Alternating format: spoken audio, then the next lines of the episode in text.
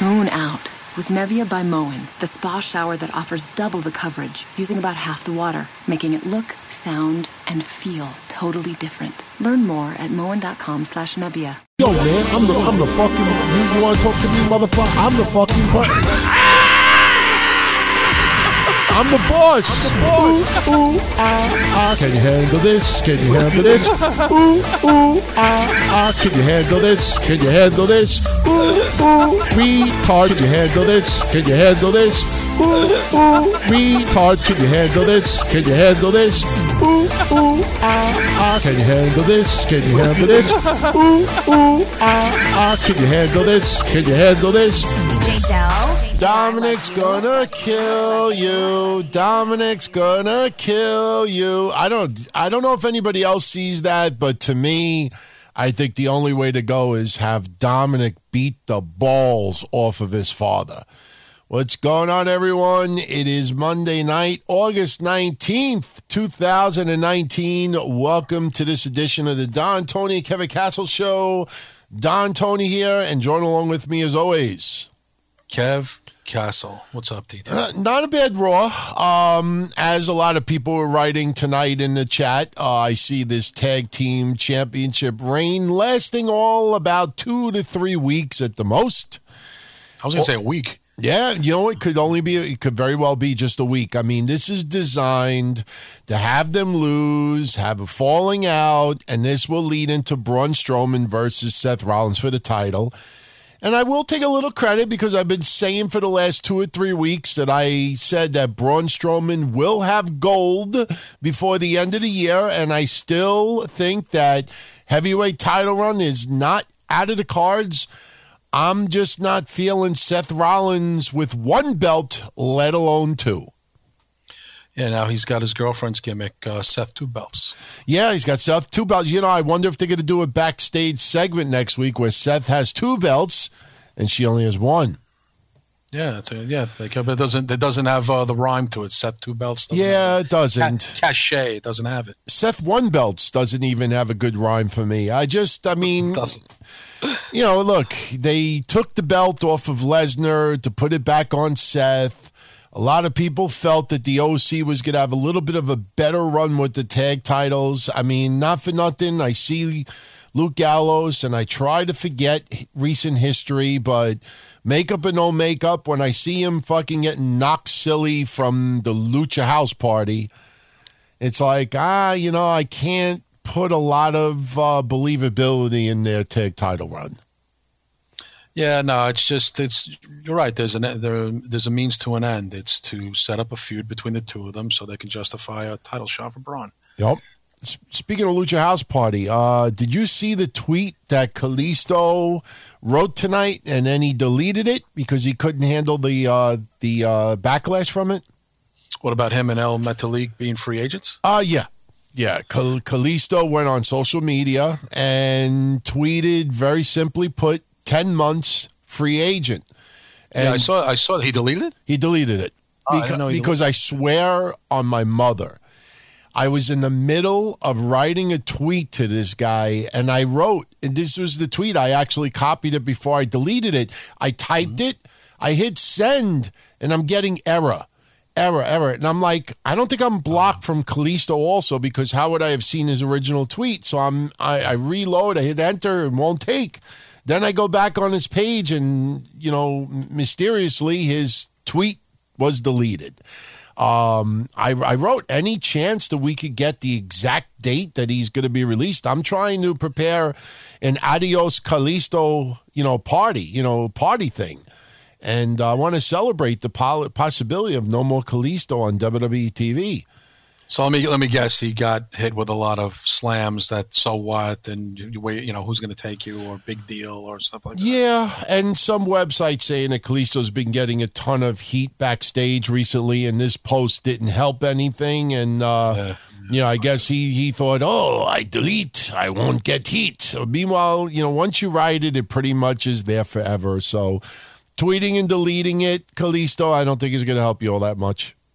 Uh, more so when you're famous. But also, I think that the AEW threat has probably gone on WWE's last nerve with some of these people doing that. You want to go, go. You want to go? Go. Uh, you know what? If Kalisto goes to AEW, I, I, you know what? Good riddance. First of all, he's not going to be Kalisto. I mean, he, he wow. does have ability. I, I don't. No, he's got, no, he's not. He's not a waste or anything. But he's not going to be higher than lower mid card. Where's he going to go? No, no. And I, and honestly, I don't think he would be a fit for AEW right now. I think he would be better suited for Impact Wrestling because Impact Wrestling eh, could, oh, yeah, could actually use some names. I mean, LAX is pretty much done now, yeah, and you know, yes, they're bringing Dr. Wagner Jr., which some people thought retired, and some yeah, AAA wrestlers for the next pay per view. but what happens after that? You know, they happen to be in Mexico. Oh, AAA wrestlers are on Impact. Oh, you know, something big's yeah. about it. No, they're in Mexico you know, hey, could you could you take the Cadillac and drive 30 minutes and come to Impact? You know, let them fucking keep paying them to go to Canada. Let's see how, how many uh, episodes of Impact fucking Dr. Wagner Jr. actually does, you know? That's true, but they're in desperate need of names, DT. They'll take anybody that can get Impact at this point. Yeah, I mean, I think if I, I when Anthem first bought Impact Wrestling, my my original comment, and I still stick with it, is that they think they were buying it more for the digital library than anything else. And if they can turn the company around, great, but they weren't going to let their pockets bleed. And I think they have come to realize that there are just, you know, it's, it's, it's different when you have a big lion's den and you're at the zoo and you throw a, a, piece of raw meat on one side of the lion's den, and there's only one or two lions around to fucking smell for it and, and eat it. Mm-hmm. But unfortunately, when you have eight little lions all in the same cage as well, sooner, you know, it's a lot sooner that that steak is going to be snatched up. And I think AEW uh, about to debut um, with WWE around and Ring of Honor is just Ring of Honor is like a caterpillar. Caterpillar. You fucking cut it with a knife and it still crawls, and you could fucking step on it and it still crawls. You could cut it in five pieces and still crawls. The thing just will not die. And there's nothing against the wrestlers there, but Ring of Honor. I just don't know where they make their money. I mean, I know they do house shows and I know they get the WrestleMania blowjob once a year and they piggyback New Japan. But yeah. I just can't see how Ring of Honor is going to turn it around. I just can't see how uh, uh, Impact Wrestling is going to turn it around. I just can't see where these federations are going to find these fight. Eh, you know, there isn't these unbelievable hidden indie gems out there that haven't been discovered. And even if they haven't been discovered, it takes years to develop. There, you don't have this big crop of wrestlers out there you know, if this was all one when WCW went out of business, then you feel like, okay, you know, there, there's quite enough guys that could still cut it. But now we're many years into the indies, and you know what's out there. You know what's in Japan. You know what's in Texas. You know what's in Florida. You know what's in Canada. And it just, you can't just keep a company like that with three or four guys that aren't named Austin Rock, and it just it just feels like they're treading water or just waiting for one of the others to die so they could mm-hmm. possibly pick up some of the talent that's no longer there. I just don't know how some of these survive five years from now. I don't see it. No, it seems that everybody's getting scooped up. Now we're probably going to bounce around a little bit. And you probably saw the news today uh, Tony Schiavone is looks like he's all elite now. Even though I thought he was locked down on a contract with Major League Wrestling, they mm-hmm. confirmed in a tweet that his status is unchanged. But how how could that be unless he went outside the box, found the loophole that he can get out of it? And listen, MLW is a smaller thing. I thought Tony was dedicated to it, but all elite's throwing around bigger money, so I guess money talks. And then someone was saying WWE had interest in Schiavone, which I was kind of surprised.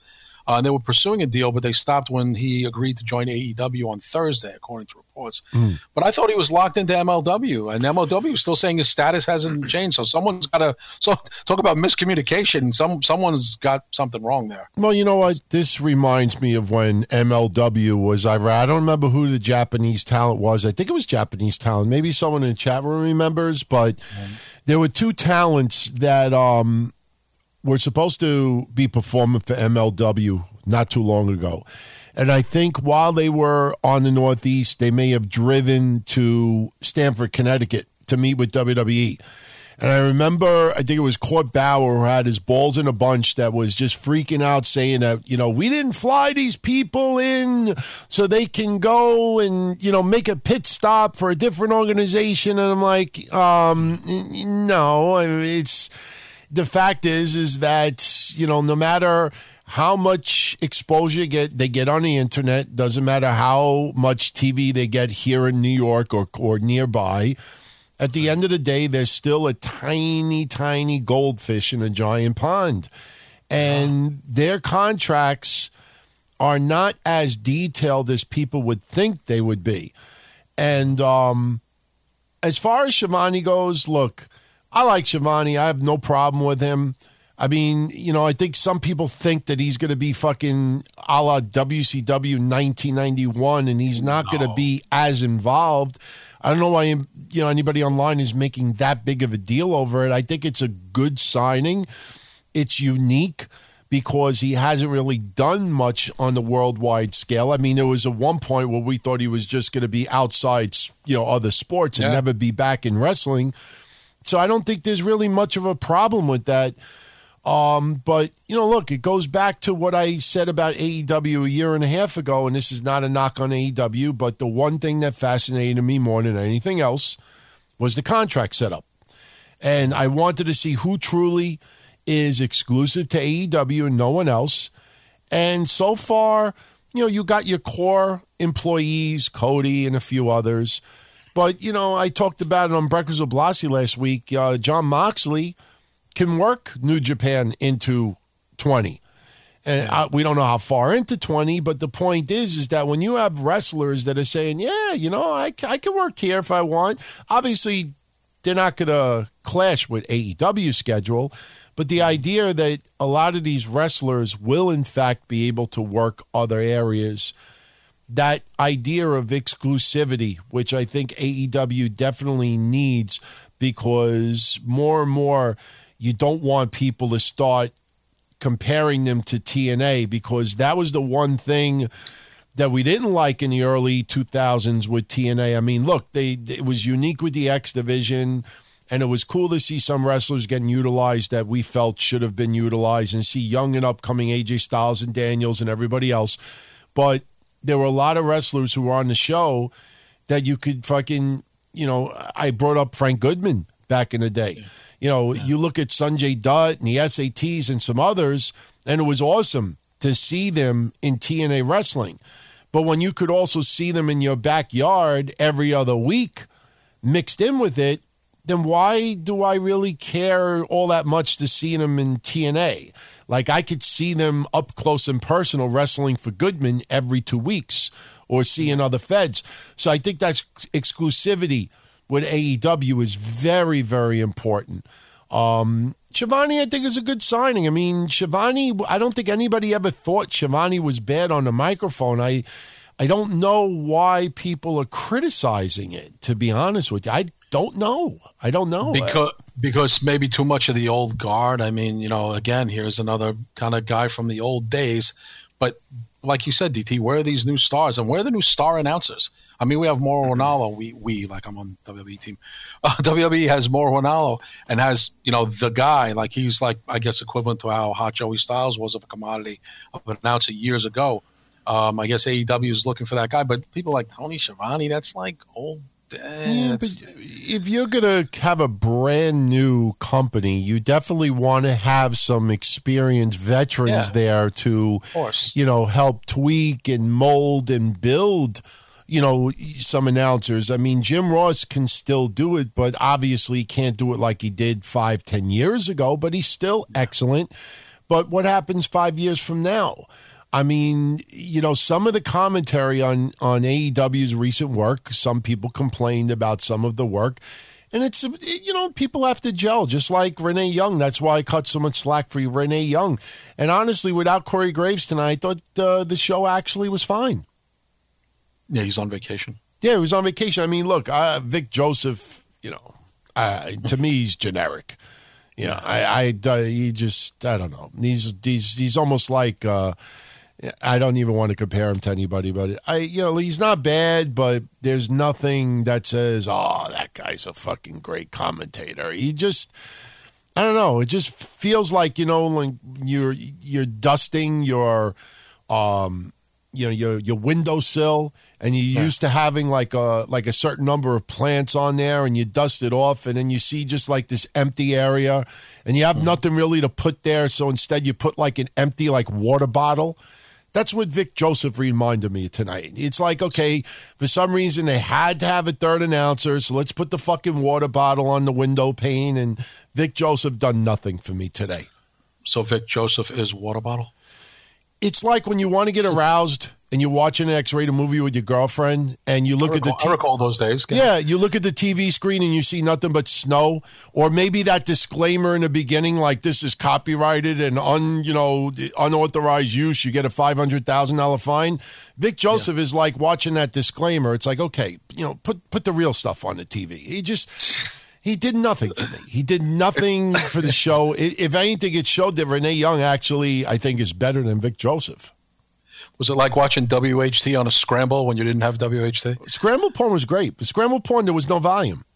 That's true. That was difficult to watch. It was always like the nurses. It was always some nurses thing on WHT. I couldn't tell. It was always scrambled, but that's the only. That's the one thing I loved about scrambled porn.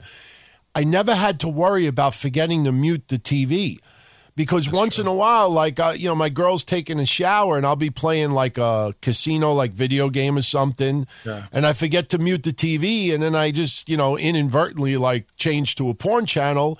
I forget to lower the volume, and my girlfriend didn't turn the shower water on yet. That's the, the, worst. Yeah, she's in the bathroom, like she didn't turn the shower on yet, and all of a sudden she, she hears for yeah. two seconds, she says. And she's like, "What was that?" I was like, "Oh no, no, no! I, I, I slipped. I twisted my ankle." She said, "That didn't oh, sound like you." And then I, I lowered the volume, and the rest is history. But um, I forgot there was no volume for that. Yeah, no volume. Scrambled porn never had audio. That's right. Uh, listen, give me two minutes of your time. I don't even think you should even rebut. I'm not telling you what to do, but I think I should just throw this out there because there is a little bit of an elephant in the room, and I want to just tell everybody basically the deal uh, of what went on online the last couple of days. Um, I'm not let's gonna get, let's get in and out of it. Quickly. Yeah, yeah. I'm not. Look, I'm I'm not gonna give a full blown lesson today, but I'll say it like this: I've been telling everybody for the last two or three years on various shows that I do is that IRS and a lot of government companies are becoming automated, completely automated. And when everything becomes computerized, it gets scary because there is no room for human error. There is no room for leaving somebody out. And for decades and decades, the aura about the IRS is that they ignore the little guy and they focus on the big guys out there. And I warned everybody for two plus years with YouTube revenue, with Patreon revenue, that IRS is becoming fully automated. And what that means is that the days of being able to, you know, I could report $1,000 less, those days are over.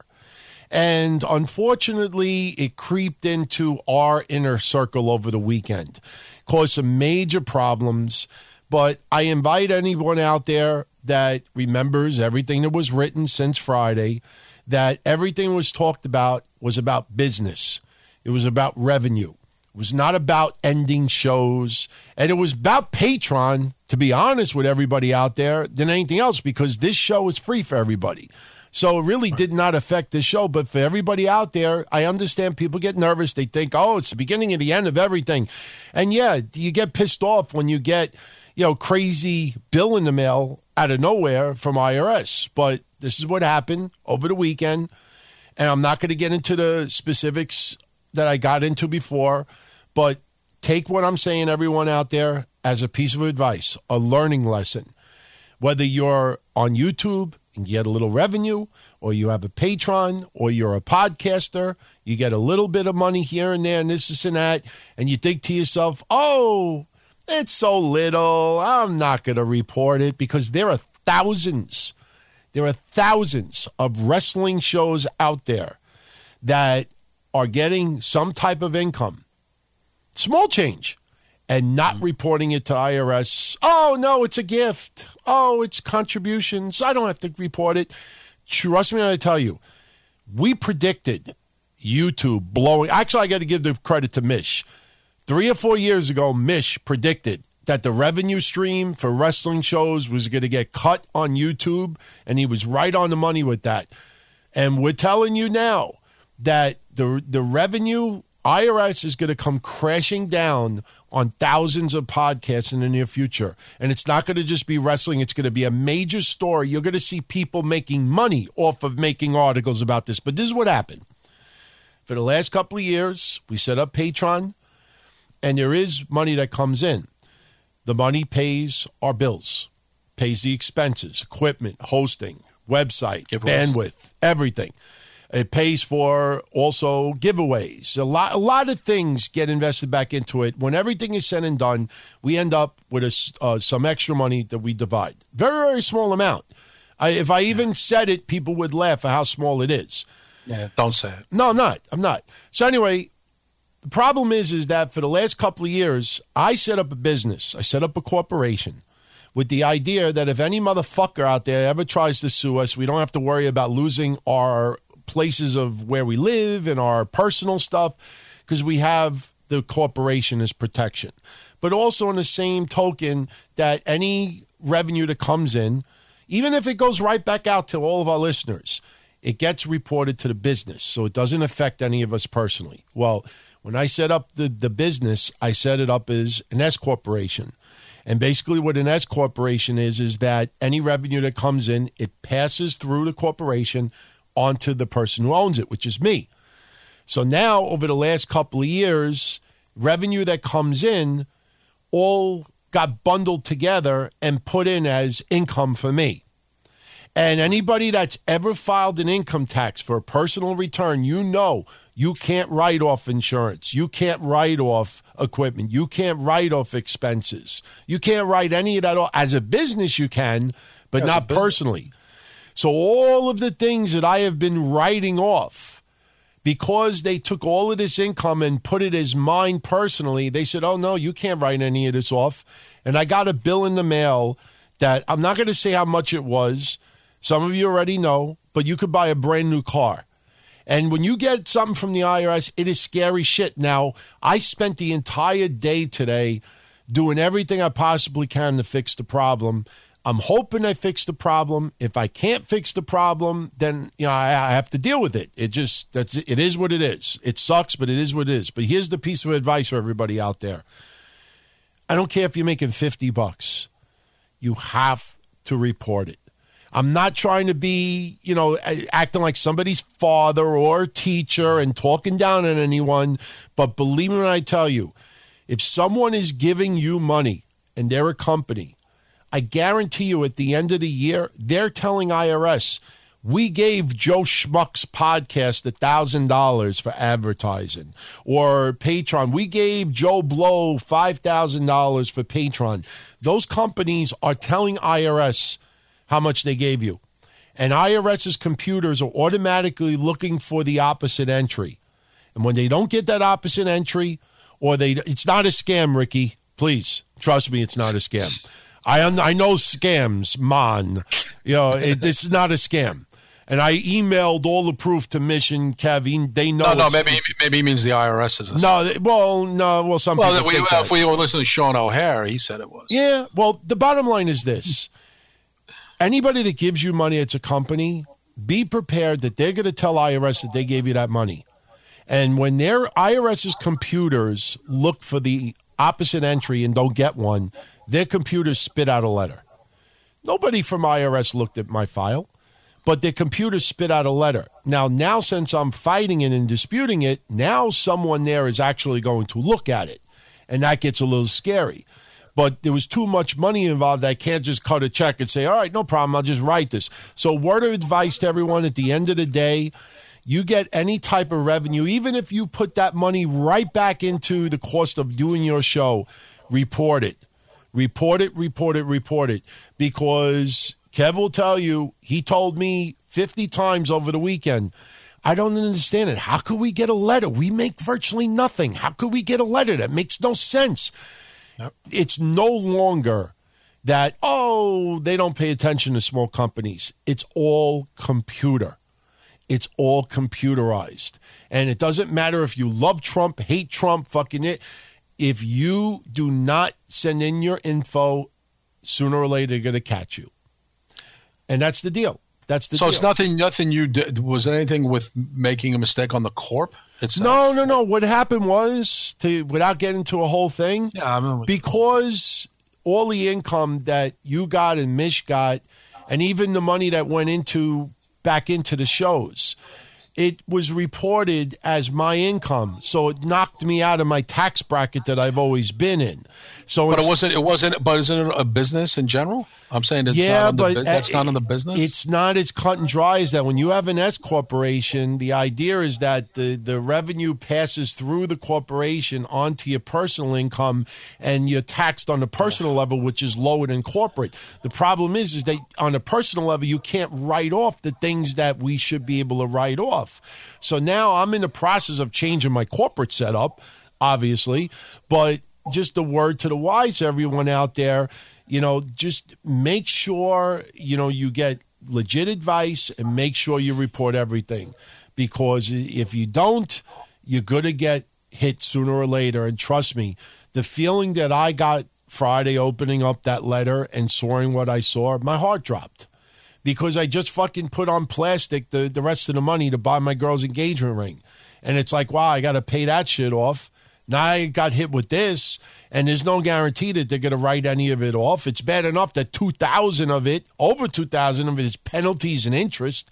And it's like, wow, this is fucked up.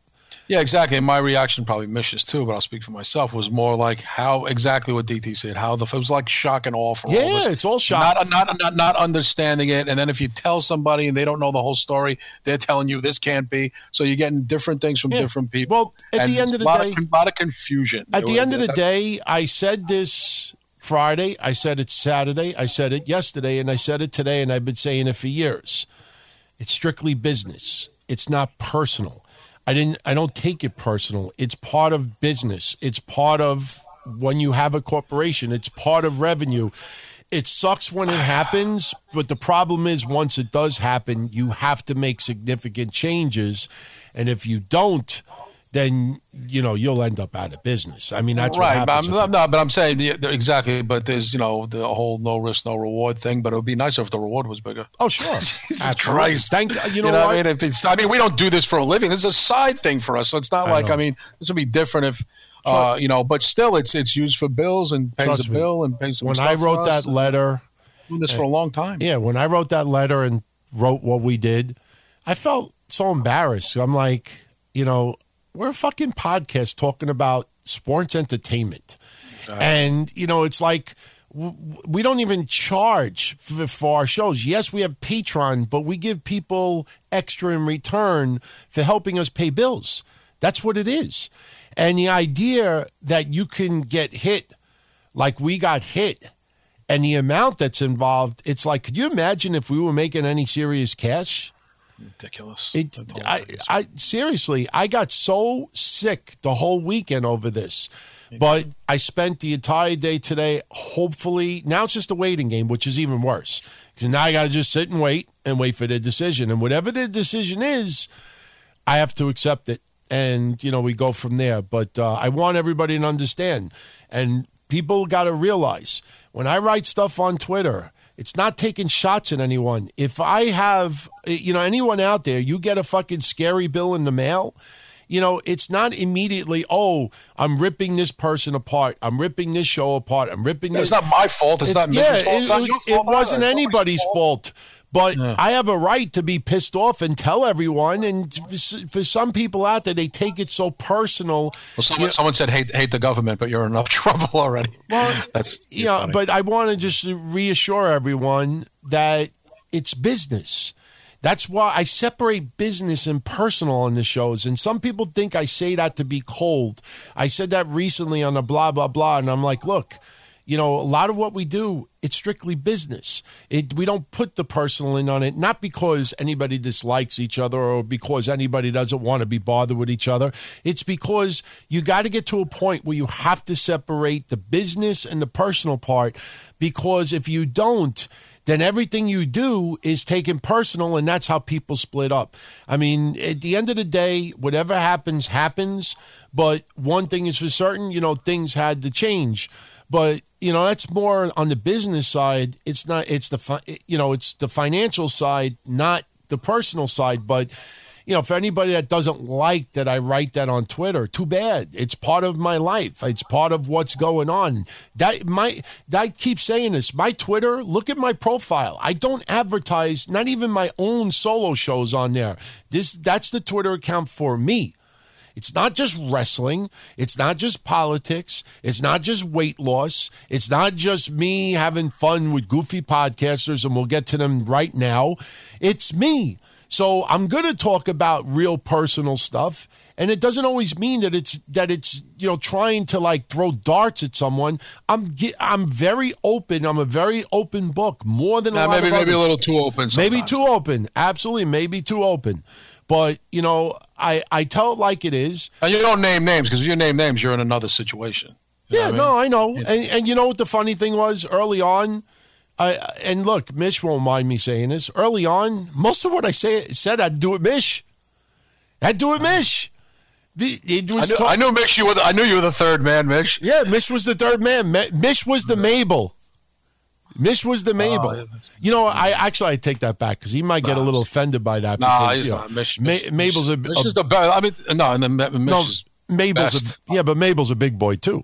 I Oh, yeah, wasn't. no, but Mi- Mish is much more. Mish is much more handsome. Yeah. Oh yeah, that I admit. Um. Oh, but by the way, that that let me segue a little bit. That did you see that woman curse us out on the uh, DTKC mail, uh, Viscera's wife? Yeah, I talked about that a couple of weeks ago. Yeah, Oh no, I wasn't on when you talked about it. I, yeah, I wasn't- was like, you know, whatever. You know, You didn't I, respond. I didn't see you respond. I didn't know. Well, I just when Oh. I I brought it up in passing because I was like, you know, sorry. You know, like I'm expressing an opinion. I mean, when Viscera died, That was a long time ago. I don't even remember. It was a very long said. I time I had ago. to go through the archives and see what the fuck she was talking about. it had to do with the concussion lawsuit and Oh, all this okay. other stuff and you know it just came across as a money grab and i gave my opinion and she must have just heard about it she took it personal and cursed the fuck out of us and i was like whatever you know i mean i'm expressing an opinion she you know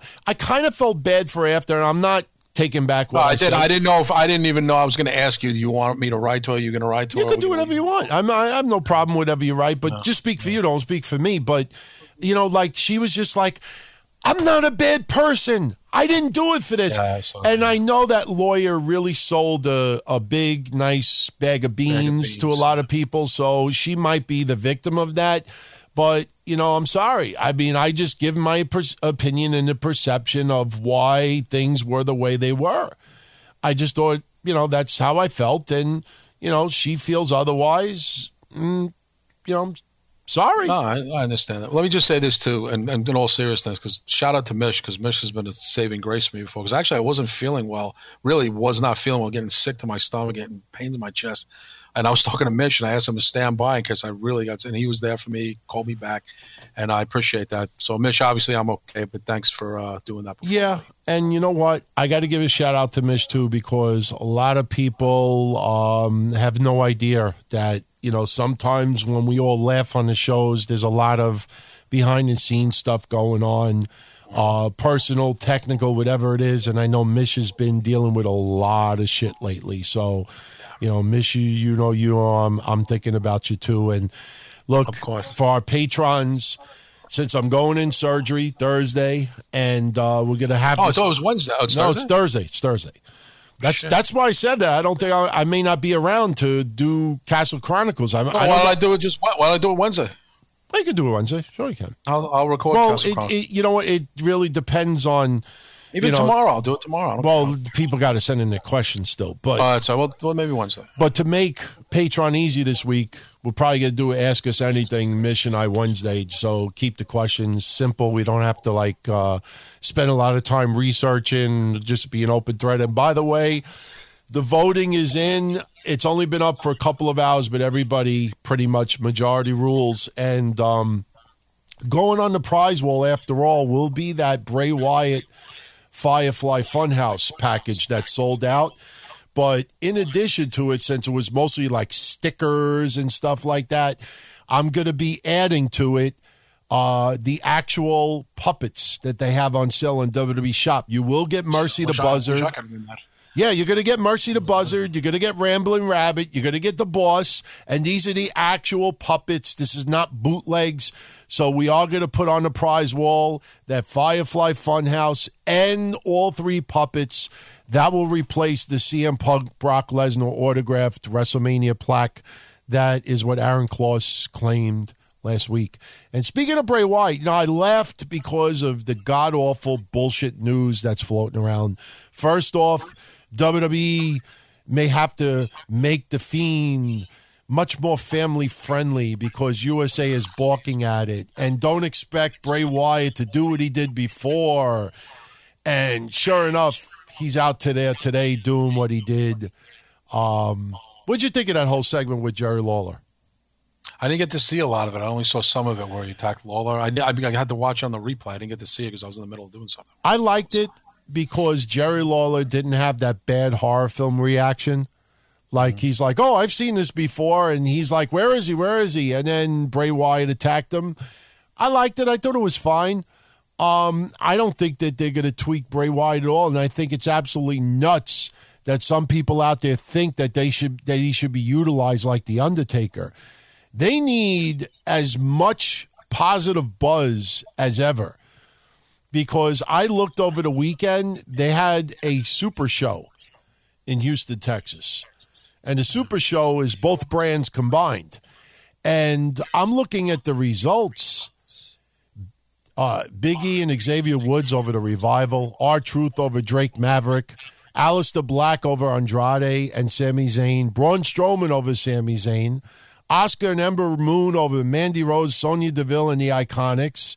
Shinsuke over Ali, Bayley over Charlotte, okay. Becky over Lacey Evans, blah. Kevin Owens over Samoa Joe, okay. Roman Reigns versus Drew McIntyre, all right. Kofi over Randy Orton, eh. You know, it's like, that's a super show? Yeah. That feels like an extended Sunday night heat taping with all due respect. So and and he's not even on that show. I didn't see any recap of the fiend showing up and attacking anybody. So this idea that oh we're only going to hold Bray Wyatt for special occasions, are you nuts? Do that when he's fifty. Don't do it when he's fucking twenty eight or thirty, whatever his age is, and he's fucking in his prime and he's got so much momentum. But um, I like what they did today, and here's even better. Uh, by the way, there were websites tonight reporting his actual news that Xavier Woods was rushed to the hospital after being attacked by the revival. There's actual websites reporting it as legitimate news right now. Oh, I- they shoot attack. They shoot attacked him in the locker room. no, they did it in the ring.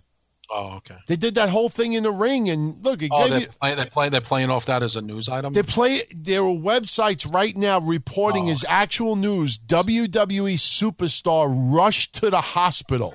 That's the actual title. And you click on it, and I thought maybe somebody had a seizure, maybe somebody fucking slipped and crushed their head on something. And no, it's Xavier Woods with the beatdown, quote unquote, on WWE television. But Well, what were you saying? You were you were talking about CM Punk. Are you talking about the altercation he had, or supposed altercation he had this week? No, I didn't see anything about CM Punk. What I was going to say is that another ridiculous item. You could talk about CM Punk first, and I want to talk about Brock Lesnar, NXT, and AEW. But what happened with CM Punk over the weekend? Well, they said he had an altercation with a fan at an MMA event. Um, I thought that's exactly what I thought you were talking about. Uh, you know, he was doing announcing for that fight between uh, was it Christopher Dawkins and Okay, yes. that right, and Danny Holmes. Uh, and he said a fan had gotten too close to the cage to vocally express his displeasure with the call of the match. And then he attached is a video that you can check out, you guys on news sites. Attached video, you see Punk say to him, "Bro, you need to back the fuck up. You need to get the fuck away." It's to the point that you hear Punk remove his headset, and his commentary partner comments, "Well, minor situation developing here on the air." They were saying that there was a gentleman there on the right, on the back of the broadcast, and he said he looks like he's potentially being escorted out of the building. So CM Punk had words with somebody. He took his headset off. I don't, I don't know. I mean, I don't know if it was a big to do. It doesn't seem like a big deal to me. It's no fight or anything, but it's weird that he told them. Well, maybe the guy was getting too close, and you know, even he was like, you know, the guy was out of line. But uh, him taking his headset off and kind of getting a scrap with him. I, I, it did nothing happen. There was no fight, obviously, but they, the, his partner acknowledged that something was going on. This is the current climate of the country right now. It's with cops, it's with politicians, it's with sports celebrities. You saw it with Cena not too long ago. That everybody and and you know what? I, I'm not reaching when I say this. I think people out there, if you pay attention to psychologists, you will actually see this talked about more and more. But with people living on social media, I mean, really living on it, you no longer have that face to face with someone. You don't look at someone in the eye. And what happens is is that when you think that the 160 or 320 characters that you normally would say on a on a Twitter account that you can do that actually in someone's face now. Because if you could get away with doing that to a cop how could you get in trouble for doing that to Cena or CM Punk or someone else? And you get these douchebags that you know have to get that added attention and will voice their displeasure and they'll go right into someone's face not even realizing like you know oh you know step off because unlike online you may get blocked online but here you're going to get your your face knocked off you're going to get your block fucking hit and you get these fucking weirdos. You get people, the idea that you could get in somebody's face and harass them and yell at them and just totally berate them. I understand freedom of speech and all of that, but that just takes it to a harassment level. There is a form of harassment involved. And um, it's just the cl- climate. You see it happen in Starbucks. You see it happen in supermarkets. You see it happen in fast food establishments. You know, you wear a Trump hat. People think it's they have the right to go up to you and spit in your face and say yeah, this, this and that. You know, it's just this is the climb we're in. There are too many people out there that do no longer look at someone eye to eye, and then they go in public and they don't even know how to fucking act. So, well, it's funny. You're saying that the end of the video says uh, Punk returning to the announce table, and he's saying to his partner, "I'm sitting here with a headset on. I'm doing my fucking job," and the guy comes right up and screams bullshit in my face. So I was like, you know, again, I don't know if they need better security there or whatever, but uh, you know, CM Punk was definitely ticked it, off by the situation. It's just like the the douchebag at the Ring of Honor event. He thinks that he could say some of the most outrageously disgusting stuff. And because he's a customer and the people in the ring are performers, that it's okay and there are no boundaries. And as long as I'm not touching or assaulting anyone, I have a right to say whatever I want. And because Ring of Honor is in such disarray right now, they have to give this perception like, we want everybody to, you know, interact with the shows. And we're really sorry about what happened. And you get these other jerk offs saying, oh, Bully Ray's being investigated. If if that guy would have said about what they said to your girlfriend or your mother or anything like that, I don't care what you are. You're to punch that motherfucker right in the mouth. That guy was just I can't even express the what this guy said, and the only reason why I'm not getting into specifics is because I haven't seen the video, and there is video apparently, and that'll never get released because number one, it's disgusting, and number two, you know, people would turn around and say, "Why is Ring of Honor apologizing for this stuff?" You know, it's just people think they could just say whatever the fuck they want go in anybody's face they want. And the thing with that that pussy with CM Punk, that pussy would have not been acknowledged on social media. He would have been blocked by CM Punk. He would have been buried by 500 other tweets talking about CM Punk. So he his desperate need to be acknowledged, the only way he would have been acknowledged is to go into CM Punk's face and call bullshit like he did. So, pussy. Uh, what I was going to say earlier about Brock Lesnar is that there's actual reports going around that because NXT is going to the USA Network, which shocked the shit out of me because I thought it was going to be a Fox deal. But NXT is coming to the USA Network. I don't remember them doing any announcement on TV today, even though a lot of websites were reporting there was going to be a major announcement. Um, but September 18th apparently is the date. Yes, it looks like it's going to be going head to head with AEW. Um, anybody out there that thinks that AEW did not prepare for this is sadly mistaken. AEW knew that this would likely be the move by WWE. Yeah. But I found hilarious that websites were reporting today that WWE wants Brock Lesnar to be the face of NXT. What do you think of that? Brock Lesnar to be the face of NXT? Yeah. Uh, uh, I, I, I, I thought he was going to be the was be the face of SmackDown. I'm kind of taken aback by it. I don't get why he'd be the the, the face of NXT, other than I guess uh, because he's a collegiate wrestler and stuff. Even though Brock has been mostly a, just a suplex and slug machine, he hasn't exactly had the moves like he used to have back in the day. He's older now. He, he's more methodical with the way he moves. Um, I don't know about uh, about that. I know they're, they're listen. There, uh, this is a war, in my opinion, that's going down between AEW and WWE. I think they're going to put their best foot forward with all three, all three products: NXT, SmackDown, and Raw. But I think Brock Lesnar being the face of NXT is uh, something I did not expect. I don't know what to think about it at his age and stage. He's the that's the face of NXT. Why?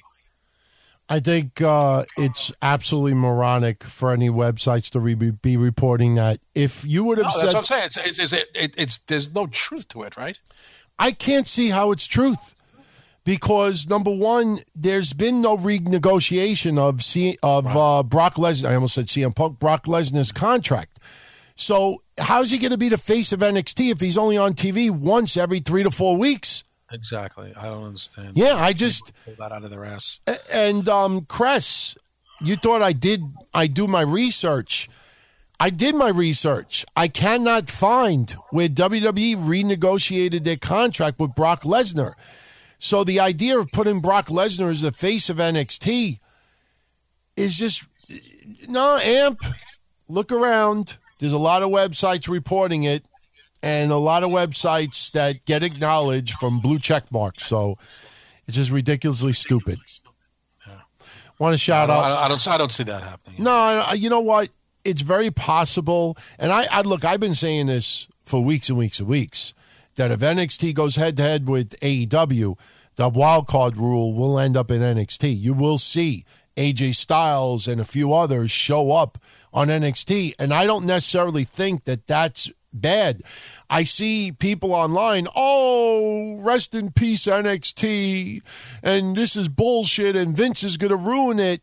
You haven't seen anything happen yet to say it's going to be ruined. It, it amazes me it amazes me that everybody says Vince is going to destroy NXT and blah, blah, blah, blah, blah, but yet they watch Raw and SmackDown that they also claim Vince McMahon destroyed. What do you like, companies that Vince destroys? I mean, why are you watching any of the brands if you think Vince is going to destroy it? You think Vince is going to do, and it's not people that say, oh, I only watch NXT. I don't watch anything else but NXT. These are people that watch WWE on a regular basis. If Vince has done such a horrible job with Raw and SmackDown, why are you watching those brands? So I won't rip NXT until I see goofy shit happen in NXT. But I don't know if I necessarily want to see Roman Reigns or, or fucking Corbin in NXT, but you know, when if AJ Styles or Cesaro comes back, or what's wrong with that? There's nothing wrong with that. The way you just said Roman Reigns. Roman Reigns. Yeah, Roman Reigns. Oh my god! Um, oh, by the way, did you see? Uh, just real quick, the TNT president Kevin Reilly uh, gave a, a, vote of confidence. He thinks uh, AEW is going to be a big sleeper hit for them. I hope so. As a wrestling fan, I hope so. I really can I do. Read, can I just read his quote? Yeah, by all means. Yeah, as TNT president Kevin Reilly spoke to Variety.com about how well he thinks All Elite Wrestling is going to do on TNT Network. He said All Elite Wrestling is going to be a sleeper. It's very counterintuitive to launch a new league at the height of the WWE, but I have a lot of reasons why it makes sense for the for where the opportunity is. We're not taking down the WWE, but I think it's going to be very surprising. You know what? coming from the president of TNT saying that. You, you, you want to know something that's very smart for him to say? I don't think any executive would say anything doom and gloom. Um, they obviously are signing them to TNT because they think that they could perform. There's a lot of excitement involved. And something that I, I still am baffled by the number of people out there that don't understand it. As far as in AEW's eyes, they're not competition for WWE, and that's not an insult. They're a brand new company. They need to take years to have a solid foundation. You know, it's like when you have a relationship with someone, you meet them in the beginning, you may talk four, five, six hours on the telephone. The first couple of dates, you might feel like you met the fucking female of the century, that it just everything is picture perfect you need to have that re- re- relationship go three months, six months, a year, maybe longer to really tell because that's when a little bit of the faults come out. That's when, you know, a little bit of the newness goes away. And AEW right now is that brand new relationship that everybody's excited about. We're about to go on the first date. And AEW is smart. Jericho said it. Jim Ross has said it. A lot of uh, of the personnel in AEW said it. I think Cody has said it too. They're not competing with WWE because they know that WWE right now will not allow any competition to exist. I used the restaurant analogy last week. In WWE's eyes, every dollar that goes to AEW is a dollar less WWE makes. And that's not acceptable for WWE. AEW has to do the opposite because if AEW really keeps poking the bear, keeps fucking stabbing the bear, you know, all right, Cody did the fucking thing with the Triple H symbol. All right, fine. You know, uh, the wrestlers back in the day took shots at WCW. Fine. That's the nature of that. But when you really want to start poking the bear and start going corporate on it, WWE pull out every fucking stop to put them in quicksand. And AEW is going to be very, very careful because they're the new kid on the block.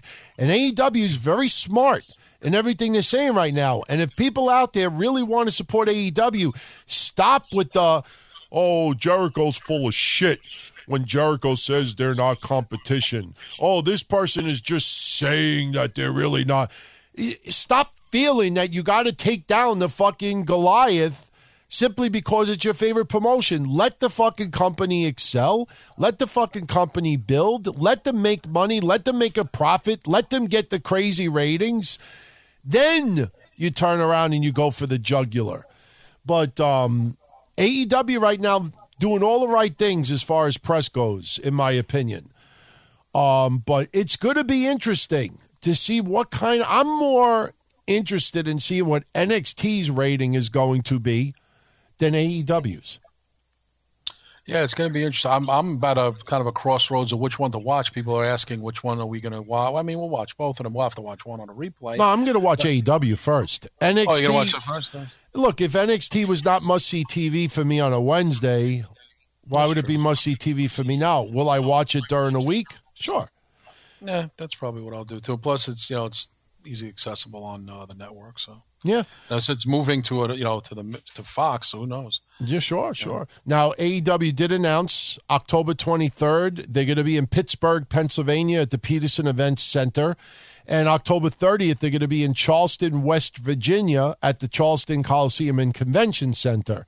Um, for those interested, since I've been talking about building size, they're still around the 10 to 12,000 seat arena. Uh, I expect that to drop down to between five and seven thousand a couple of months from now because that would be a smart business and that would eliminate the mistake that TNA f- uh, fell into. Um, but hey, tickets are going to go on sale for both shows on Friday, August 23rd. And the shows for Boston and Philadelphia are sold out. Wow.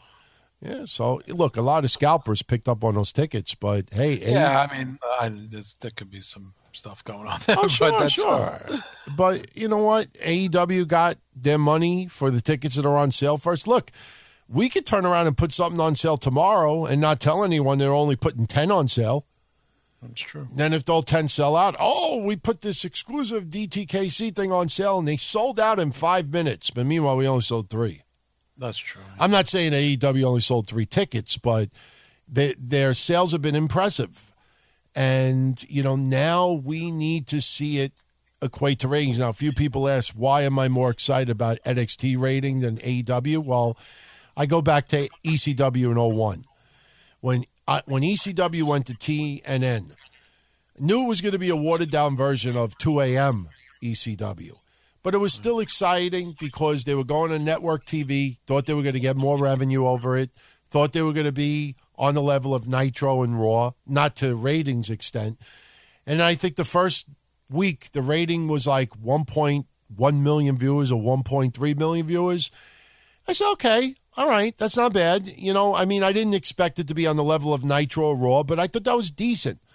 And then, you know, it stood at 1.0, 900,000, 1.1. I mean, you always felt it was around the million mark for ECW. And TNN dropped them.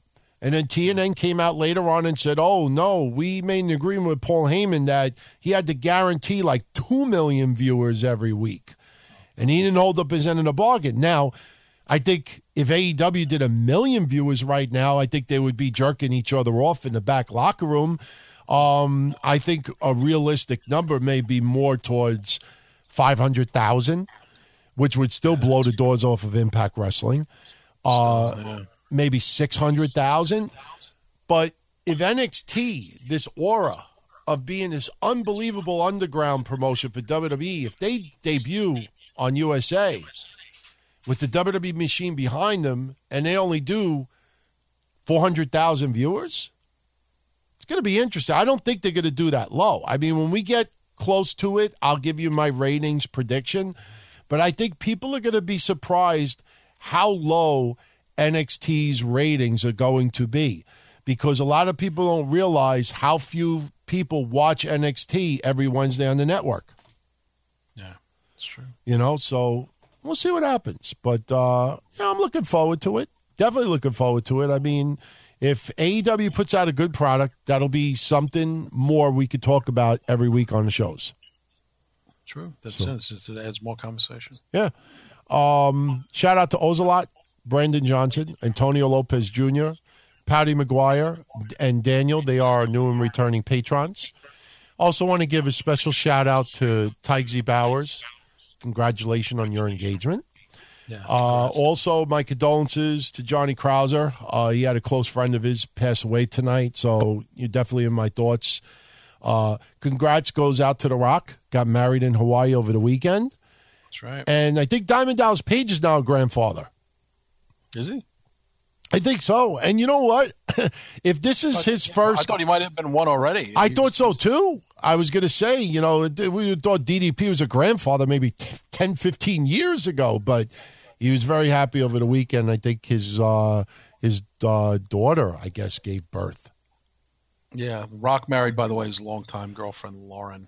Yeah, I believe he has a, a child with. What her. do you think of her? A good-looking woman. I was just I'm looking at a picture right now. As a matter of fact, that you she's said that. Cute. I pulled it up. She's very cute. cute. Yeah, Yeah, she's cute. Yeah.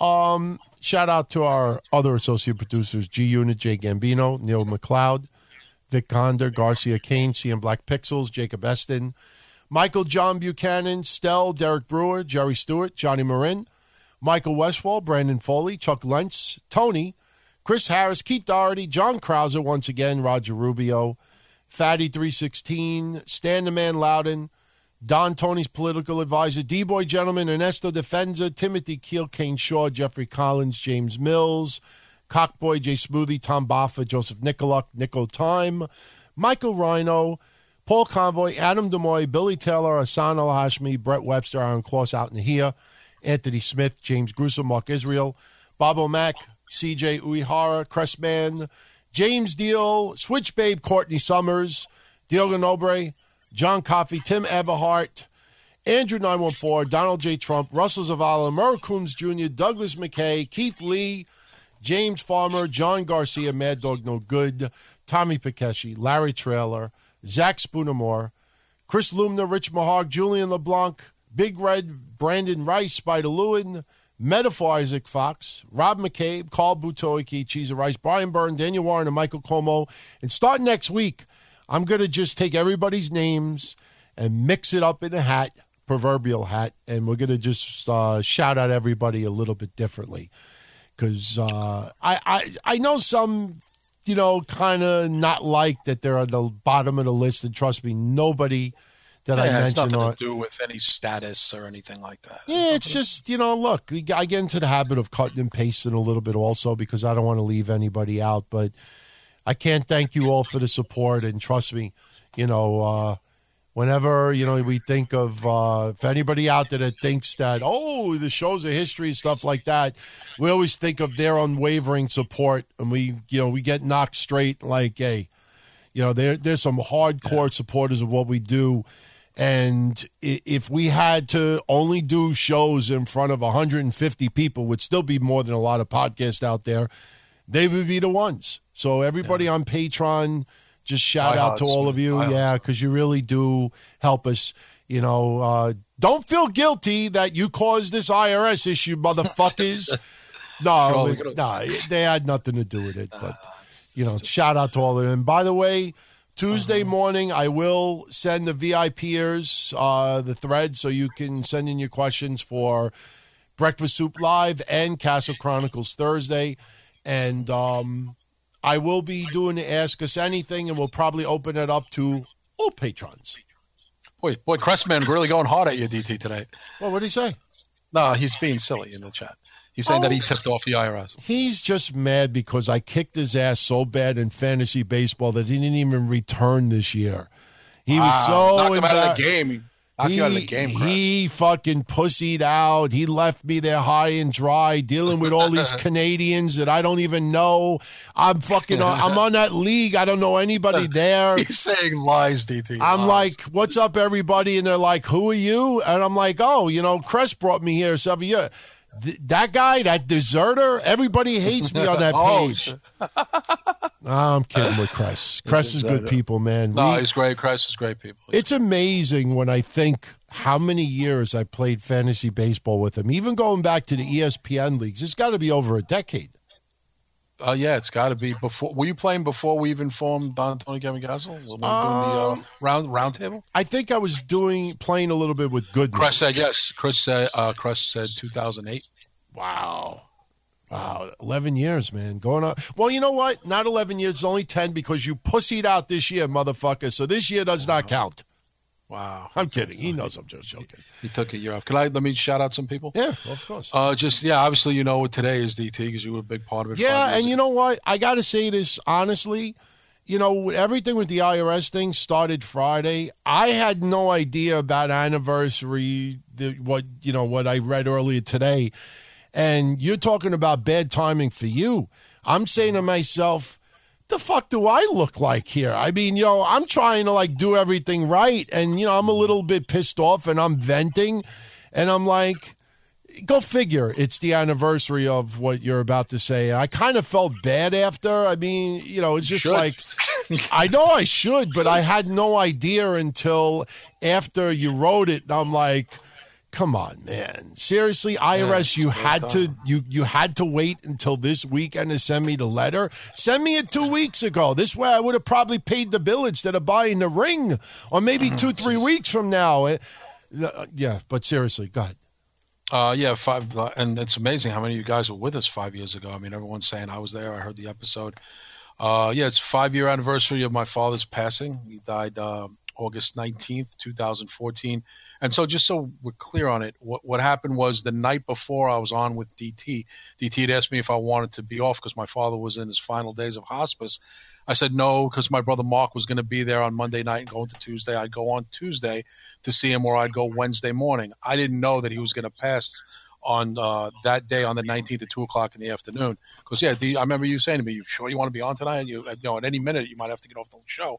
And I said, "You know, we'll play it as it comes." I didn't get the phone call. Draper called me on the 19th the next day at two o'clock, and that's when it happened. So yeah, it was the night before actually my father passed was the, was the show. He was uh, on his final hours. And then I came on the following week, obviously, and gave an update on what happened during the week after the funeral services and all that. But I remember all you guys knew, and it was a real compelling episode. I don't know if it's still up there anymore because Epic Sports took down a lot of clips, so I don't believe it's up there anymore. DT, I don't think it is. No, all of our episodes are still online. Oh, is it, is it still online? Okay, Sure. Oh no, I'm saying for on the YouTube clips uh, that people would used to see it. on. YouTube, you know, you want to know something? yeah, I looked at my Don Tony email. Mm-hmm. I looked at everything. I checked spam. No mm-hmm. email from Epic Sports. Oh, because a few people said to me that if I had a clip take that taken down, I could have told uh, YouTube that I made a mistake or reversed something. And um, there are no emails at all from Epic Sports. So I think if I would have screwed that guy over in any way, shape, or form, I think he would have probably contacted me and said, "Hey, man, the fuck did you do? You got my whole channel shut down." And I, and honestly, between me and you, I can't believe and I won't accept that this guy th- is that upset because I asked him to take a clip down. Because I have in the past brought up once in a while, look, dude, could you take this down? I really don't think, you know, we should put this up because we did this or we did this. And he would say, no problem. The problem is, is I no longer have any contact for him and he had no email on the YouTube channel. So I find it just odd that he would get that offended to taking it down. So I don't think that it has anything to do with what I talked about. yeah, I don't think it did either. But uh, just getting back to that because I want to thank everybody who wrote and and sent messages, and also obviously it's Draper's father too, my brother John. Who's if any of you guys are in the dark about that, uh, John Draper's my real life brother, so that's uh, Joe Scandalo's his dad too. Uh, John was not part of anything back then. This is how you know it was five years ago. John was not yet on the soup. Uh, he would that was probably to come about a year later. Um, but yeah, it's John's dad too, and uh, you know along with my three other brothers and yeah, it's a it's a somber kind of time. You you know you wonder where the time went, and you know where you were at this particular time. And like I said, the show is still running. And people ask me if my dad ever actually heard me on the Don Tony Kevin Cow show. Yeah, he did. He, he heard it a couple of times. Him and his girlfriend tuned in a few times back in 2014 when he was sick and actually. Uh, hooked up to a lot of, of uh, machines. Uh, they actually played it for him a couple of times. He's got a kick out of hearing my voice on the radio, so that was interesting to hear. And uh, yeah, it's just one of those times, and everybody goes through it. I mean, you know, listen, you you, you uh, at my age, I'm I'm lucky to have my my mom in good health and around and, and doing well and stuff. I didn't get so lucky with my dad not making the cut, so to speak, and dying only at 71 years old. But um, I'm grateful for the time I had with him, and he was a big supporter of me and my brother, and uh, you know, gave us a lot of good things. And uh, like I said, had his flaws like his sons do, but he was a good man at heart, and uh, miss him a lot. And thank you everybody for uh, all the love you showed today. And if you like the picture, you finally got to see a family picture of us in all the glory. Me in a tuxedo, who would go figure, uh, with my long hair slicked back in a ponytail like a Steven Seagal thing. Hey, it was 1995. Uh, so that look was a little cultivated back then. And you saw Draper with hair, um, and you saw the whole family. So my mom looking great, my dad looking good. 1995 was a good year. I thought that was the picture to put up. I'm glad everybody liked it. That's cool. Absolutely cool. Very cool. Thank you. Uh I um we got SmackDown tomorrow. You think they're gonna just go with the uh yeah, it was me all It was me, Roman. It was me all along. Yes, yes, yeah. You think it's gonna be Daniel Bryan and uh Roman all along? You think they might throw a little swerve? Isn't it isn't it too obvious? I mean, is it so obvious that they ruined it already, or is there, was there a swerve? And if it's a swerve, who could it be? But it's so obvious that it's Daniel Bryan, but too obvious. It feels, you know what? If this was 10, 20 years ago, I would think we would get some type of a swerve, but you just kind of feel like, you know, they're going to just attack him anyway, even though I don't know. I mean, Roman Reigns versus Daniel Bryan. I mean, if Daniel Bryan, I know he's facing Buddy Murphy tomorrow. Right. Um, but who's Daniel Bryan going to feud with other than this? And where does Samoa Joe fit in all this? Because Samoa Joe, you know, yeah, they could still kind of turn him baby face, and it kind of feels like they're twink- tinkering with him a little bit, but.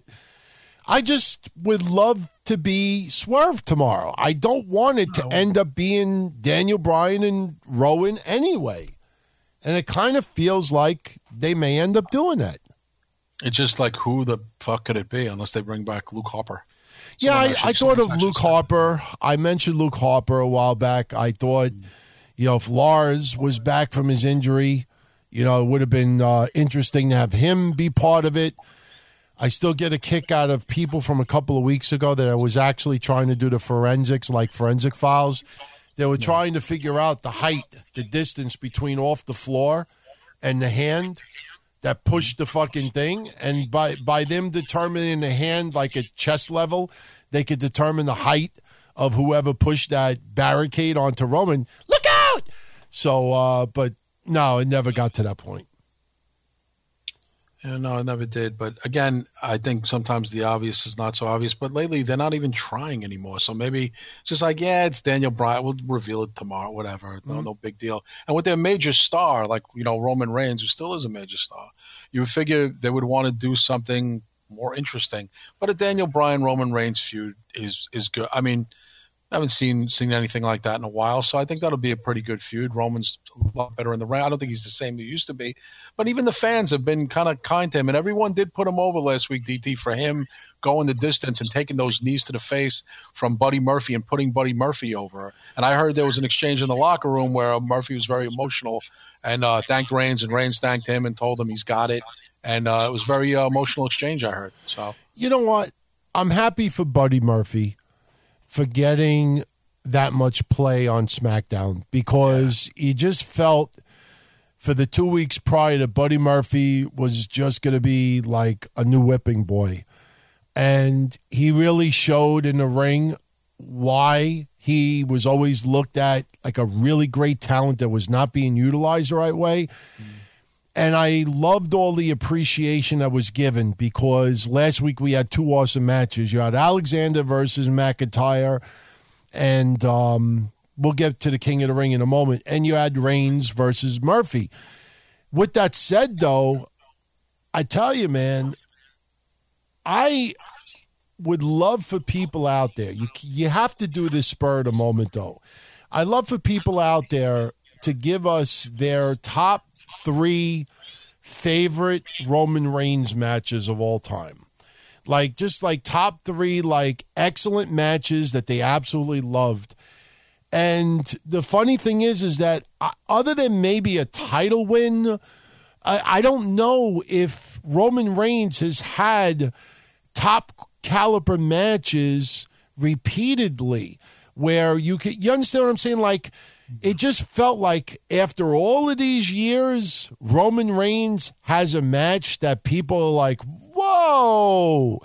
I'm like, this guy has been pushed to the moon for five years almost.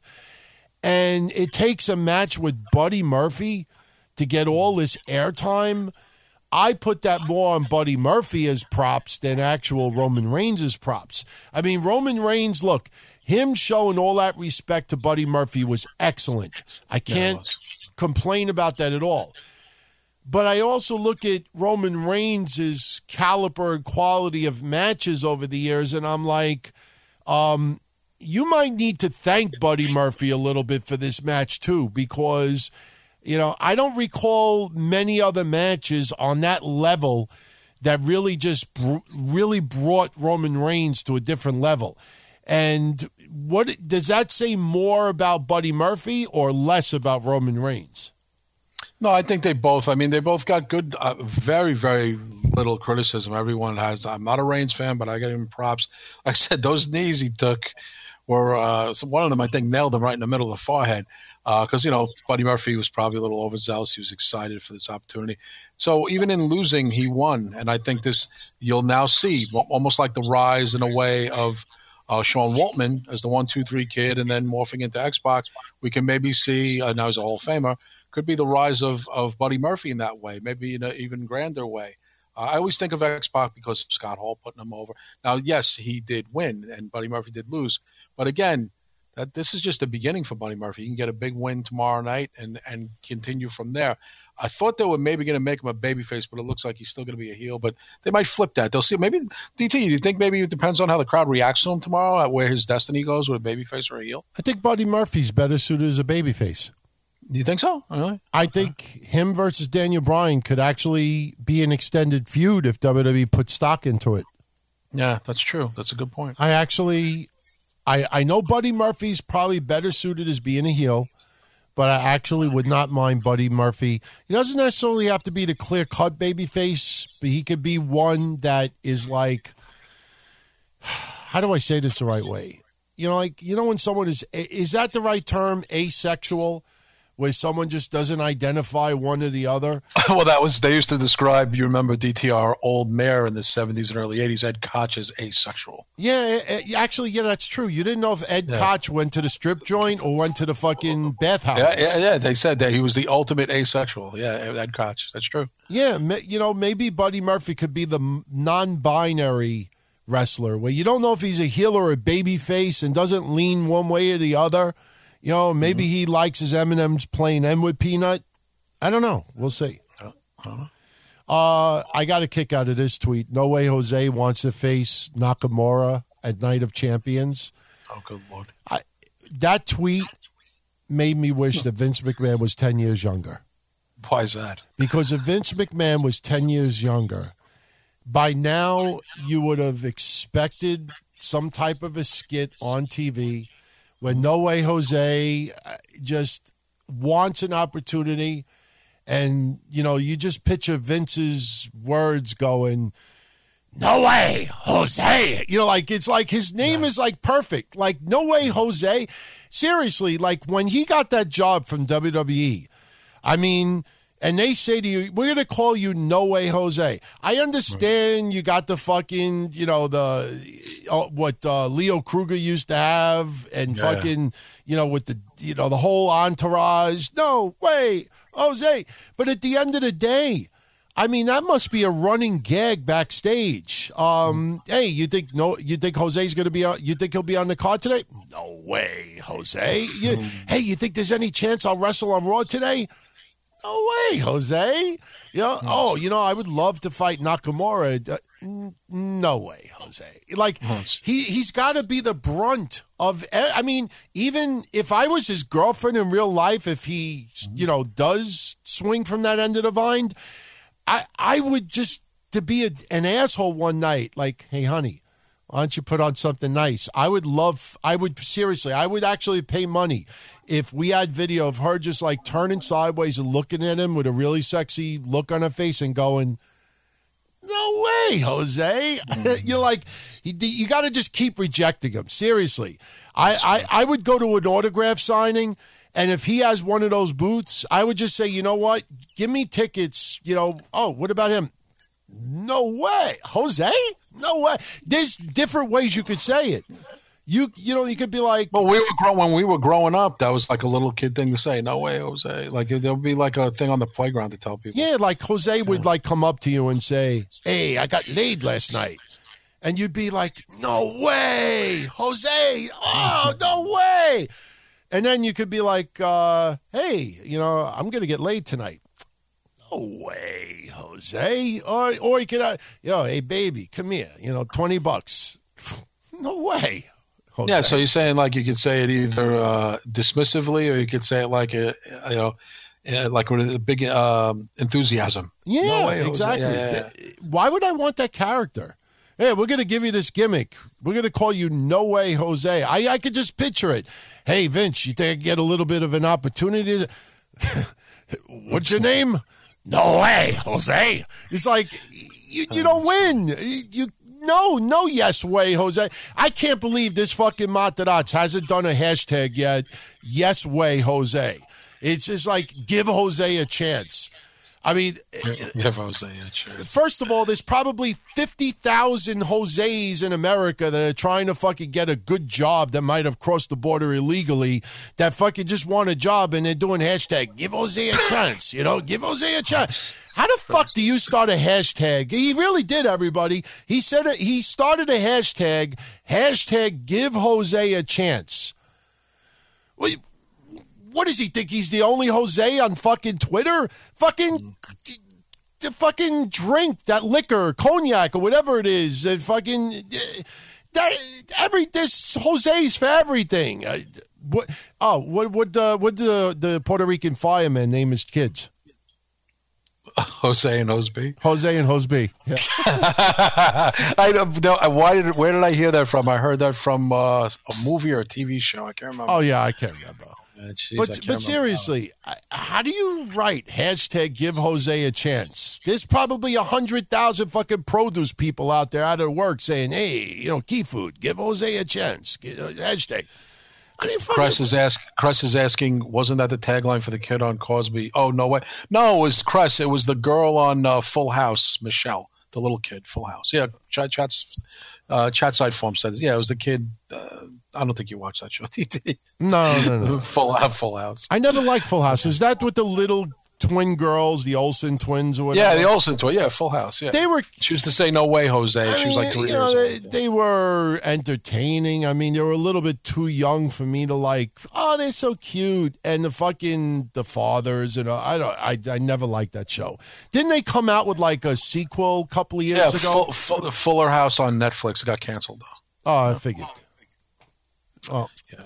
It did age poorly, Ben. You're right. The show, the show doesn't hold up today. It definitely aged poorly. Yeah, it did. yeah. Not a lot of shows age well.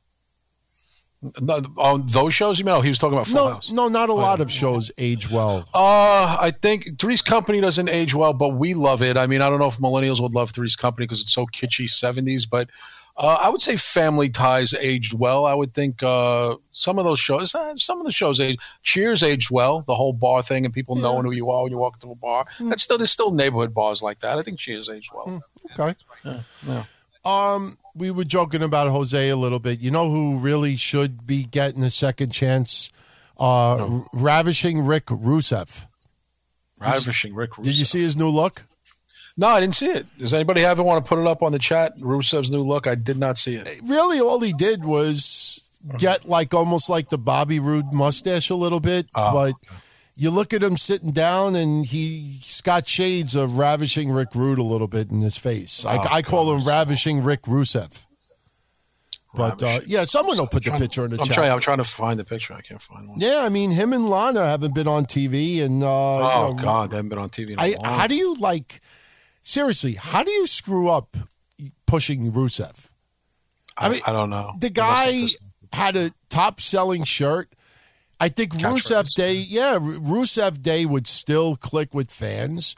I mean, you got two things right there that could be somewhat uh, just, you know, rehashed a little bit. Or, I mean, my God, you got fucking the, the pancake stuff for Lord knows how long. I mean, I'm not saying that Rusev would be on the level of New Day, but you know, I mean, I understand Lana may not be as as good graces, but Yeah. I mean, Lana, a lot of fans used to chant Lana more than they wanted Rusev. I mean, Lana is not the clear cut wrestler that anybody, or maybe she even thought she was going to be, but Yeah. my God, that's not, with all due respect, that's not two Dana Brooks sitting on the sidelines.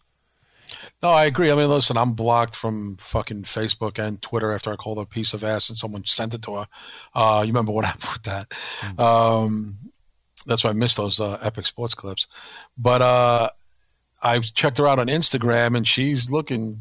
I mean, listen, I never said she wasn't a fine ass looking woman. She is, and she was doing some bikini shots for the summer, and she's posting all these things on Instagram because she's not she's not doing anything and looking good, but not doing much. That's I mean, the even- picture, but you got to Oh, zoom in a little Yeah, bit. You got to zoom in a little bit more, and then you'll see what I'm talking about. I call him ravishing Rick Rusev. Dude, he looks like you a little bit. He does, You don't but he's got muscles. Oh, jeez. He's got muscles. I mean, Oh, he looks. Yeah, he looks a lot more. I'm, jacked I'm up. down to 247, but uh, and I'm and I'm almost 6'4", but uh, you know, yeah, Is he six four? He's that big. I don't know if he's 6'4", but I'm I'm uh, 6'3 and three quarters. That's my official height. But uh, but I don't have um I don't have muscles like that. I think I have fat deposits still on my arms and stuff. Like I could flex a certain way, and it's like, oh, he's been working out. No, it's just fat deposits that haven't Chat, melted chat away. side. Chat side said he's six feet. Oh wow! So I'm I thought, I thought, yeah, I thought, yeah, I thought he was bigger. I will never forget. I've brought this up at least five times over the years. I will never ever forget working at USA Pro Wrestling one time, and Jonathan Coachman brought the class of Tough Enough, where Miz was involved in, the oh, class of Tough Enough to one of Goodman's shows.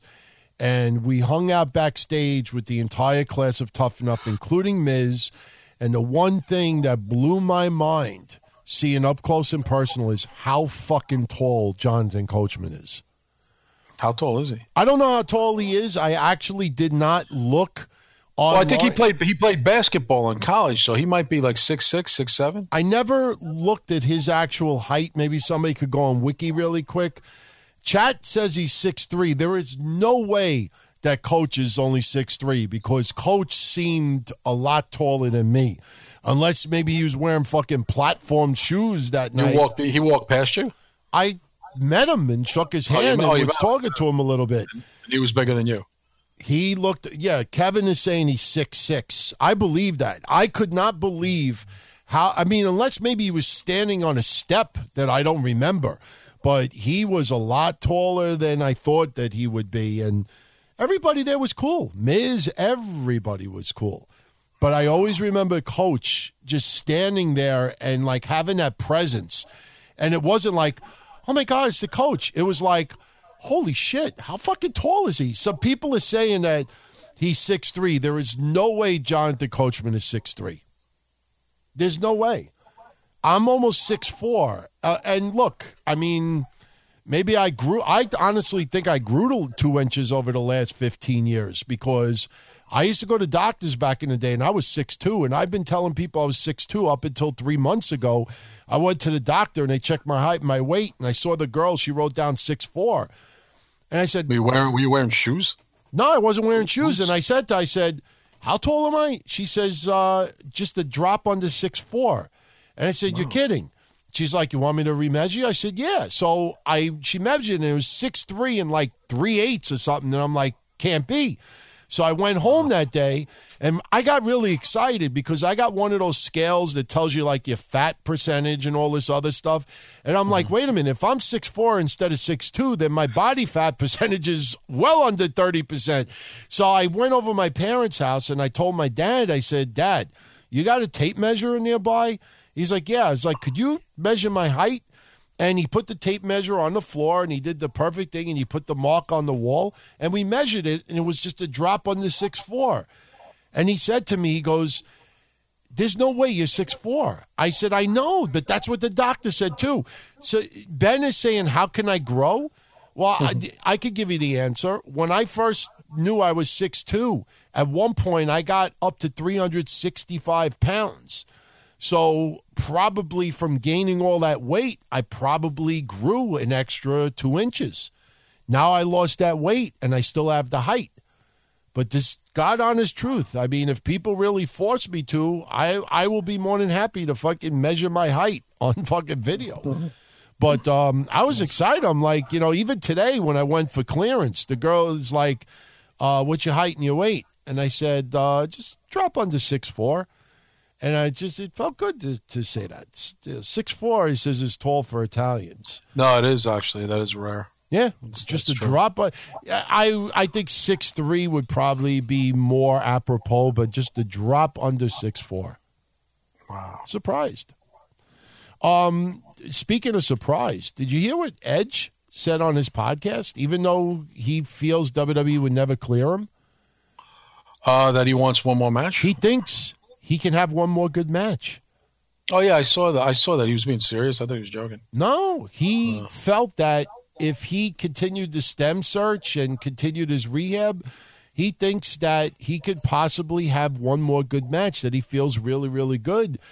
Um, but he also realistically feels that there's no way WWE would clear him.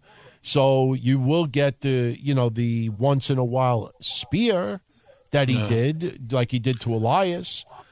But um, I tell you, that would be. You, let me actually, you know, I want to ask an honest question because I know we have a lot more younger viewers now that weren't around, you know, maybe 15 years ago um, in wrestling. But do you think Edge would get a tremendous following from current fans? Like, you think they would get tremendously behind him? I'm not saying on Undertaker level, but you saw Beth Phoenix come back. Yeah. And, you know, if you thought Natty's reaction was polite, Beth Phoenix was even more polite. Um, you saw Trish come back. Yes, Canada, but it also felt extremely polite. Do you think Edge would get an unbelievable following throughout like an entire like maybe storyline that lead to one more match at Mania or something? You think the fans would really get behind that? Well, here's the thing: Edge is still kind of in the spotlight. Say what you want, because I had this discussion with my brother. People did watch the Edge and Christian show, and they did like. I thought it was funny. I watched all the episodes all the time. Everyone took it as ah, no one watched that show. I know a lot of people watch it, and some younger fans that I know go to shows who play in bands in their late teens, early twenties, like that shirt. As a matter of fact, I saw someone wearing a Reeking of Awesomeness shirt, retro shirt, at a concert two weeks ago that I worked. Uh, so yeah, I think Edge is still in the spotlight. He still, you know, does some things. He does television stuff. He's kind of a a celebrity outside of wrestling to a degree. Listen, he had, he retired in his prime. He was on top. Would he beat Del Rio that night when he retired his last match and he gave the speech? Yes. He retired on he retired on top. He was in his prime. He was not even 40 yet. He was in his late 30s. And uh, I think he can maybe still go. He still looks pretty good. Uh, I think the young, I think millennials like him. I think he's he's still in that age range. But you're talking about like uh, mid to late teens, DT. Yes, yes. And you know what? I agree with Kevin wrote in the chat. Uh, Kevin Milwaukee. Um, Saudi Arabia money. Yeah, of course. That's could be, you know, where he's hinted at, you know, even if it's a spear or two, maybe some Saudi cash. Yeah, Kevin's say a lot of intelligent things.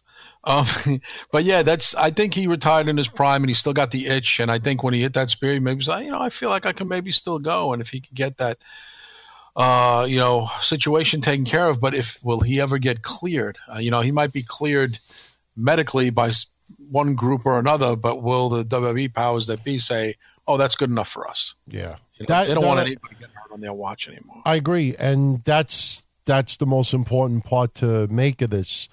You know, Look you- at Daniel Bryan, DT. How long did they shine him on for? Like three years. sure, sure. Yeah, I mean I mean, but Edge is also a lot old. You don't think it's remotely a Daniel Bryan situation, right? No, because Daniel Bryan was more neuro- neurological, in my opinion, and Edge is more physical. Like there is specific, you know, physical aspects of his injury. Daniel Bryan had physical aspects as well, but I thought his was more neuro- neurological. And I think that's why Daniel Bryan had a better chance of being cleared than Edge. And look, even though Edge may feel he can go, and even though, you know, as an independent contractor, you know, that's controversial in itself. But remember, Brock Lesnar does not get drug tested because Brock Lesnar is not considered a full time employee. So if Edge only works a one shot deal, he doesn't necessarily have to be bound by WWE wellness or anything like that. And but at the same time, though, you bring him to Saudi Arabia and he fucking gets crippled for you know landing a different way or you know realizing that he couldn't do what he thought he could do, even though you know it's it's a different set of circumstances. It still happens on WWE's watch, and WWE on their watch, they want nobody getting seriously injured. They don't want no accidents other than you know on the occasional staples and stuff like that, and they certainly don't want any deaths under their watch. Well, Ben is making a good point. He thought physical injuries are better at healing than brain injuries, wouldn't they be? Uh, yes, but that but that's he's proven my point. When you physically see on a on a fucking X-ray or an MRI or a CAT scan a physical disability, and I don't mean disability that you know somebody's in a wheelchair, but I'm saying if you look on a CAT scan and see uh, on a report that this is screwed up.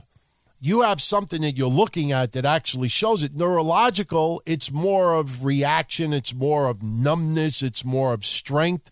I mean, Daffney posted a medical update today that she found out that there was a cyst growing, I think, on her C1. And uh, shout out to Daffney. Uh, really, really one of the most genuinely nice, sweet people I've ever Yeah, uh, came across through, with wrestling. But And we had her on the show too. We forgot to mention her when we were talking about wrestlers we had on the show one time.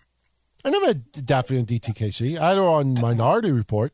No, we had her on a show that I was I was on. Oh yeah, no, no, no. That mine was a hotline actually. It wasn't Oh even right, right, right. Yeah, yeah. No, no, I remember. I'm saying, but we had a wrestler on. Yeah. Oh, okay.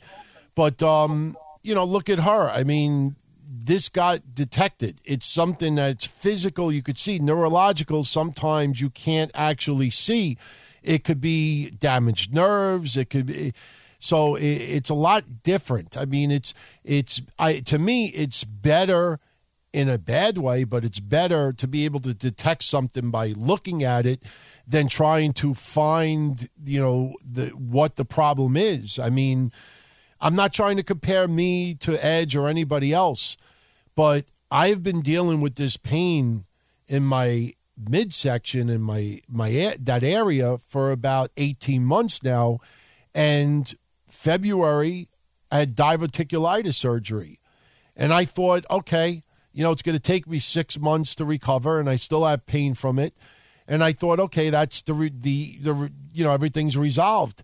And the next thing I know I have pain under my rib cage and I had pain on my back and I went to three different doctors and they said, "Oh, it's muscular. There's nothing really you could do about it." They gave me an injection in my back, which relieved some pain, but they can't give you an injection in your stomach because there is no area like a like cortisone that they can really hit. So they're saying, "Oh, you just got muscular pain," and it got worse and worse and worse. And the next thing I know, I'm throwing up like crazy out of nowhere. And I thought it's because of drinking coffee and an empty stomach. I thought it's the diet I'm on. And sure enough, after doing more tests, they said, oh, oh, this is what's going on. Besides your diverticulitis, your gallbladder's only working at 25%. So my, my gallbladder's not emptying the fucking sludge and the bile and all that stuff as quickly as it should. And it's getting inflamed. And the pain that I have in my back is caused from my gallbladder. So now Thursday I have the surgery. But the point is, is that I went on a searching expedition for a year and a half for them to, to find this.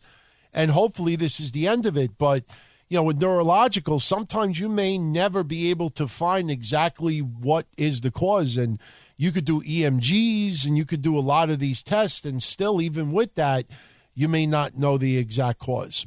My mother, God bless her, she's got this unbelievable problem where her mouth, at times, her lips feel like they're on fire, like she ate hot pepper. And they've that? done, they don't know. They've done blood tests. They've given her CAT scans. They've checked this. They've checked that.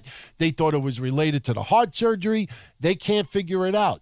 She'll just, out of nowhere, start getting this pain, this burning sensation in her mouth. I have read on the internet for hours and hours and hours of trying to figure out what it is, and we can't figure out the answer. She's had this for three years now. Why, does it, it? Hurts or it's a burning sensation? It's a burning pain? sensation. Wow. She drinks like tons of water to try to cool it, and it doesn't really do it. You, And look, it- you looked looked it up. There's no name for the. No, the- no. I mean, there's different causes, but they can't find the cause. So, like I said, having a physical injury, you could spot it and say, "Yep, C C two, C three. It, you know, look at this. It's, you know, it's disintegrated. It's this. It's that. It's degenerated. Whatever it is." But when it's neurological, a lot of times you can't even figure out what the cause is. Jesus, Fucked up. it is. Um, Jeez. We're going to wrap this up shortly. Uh, shout out to Texas Podcast Massacre. You on last Wednesday. Yeah, my boys, yeah, Mitch and them, great, great people. What a lot movie? of fun. What movie again? Uh, uh, what do you call uh, the Devil's Rejects? With Rob Rob Zombie film, the Devil's okay. Rejects. All right. Cool. Uh, Shoot the Defense. Shout out to Stell. Uh, great soccer podcast. News from around the world. Interviews, match reviews. He's got a Patreon as well. $2 a month. and support him, support Texas Podcast Massacre. Obviously, Dell's Sneaker Addict, he's got a Patreon. I subscribe to that as well. I think I subscribe to all of the patrons of our sponsors. If not, so. definitely PM me, let me know. Uh, but Dell's good people. I talked to him tonight Oh yeah. a little Good bit. Uh, he was a little concerned about uh, the future of the shows. I said, look, business, not personal. You know, it was bad timing. I know I had no idea about the anniversary. I know Tommy Pekeshi wanted to punch me in the goddamn mouth tonight. I felt that friction, Tommy. But uh, you know, like I said, yeah, this, this was just it's it's scary shit to get something like that in the mail, and then when you see it go past, you know, five digits, like Jesus.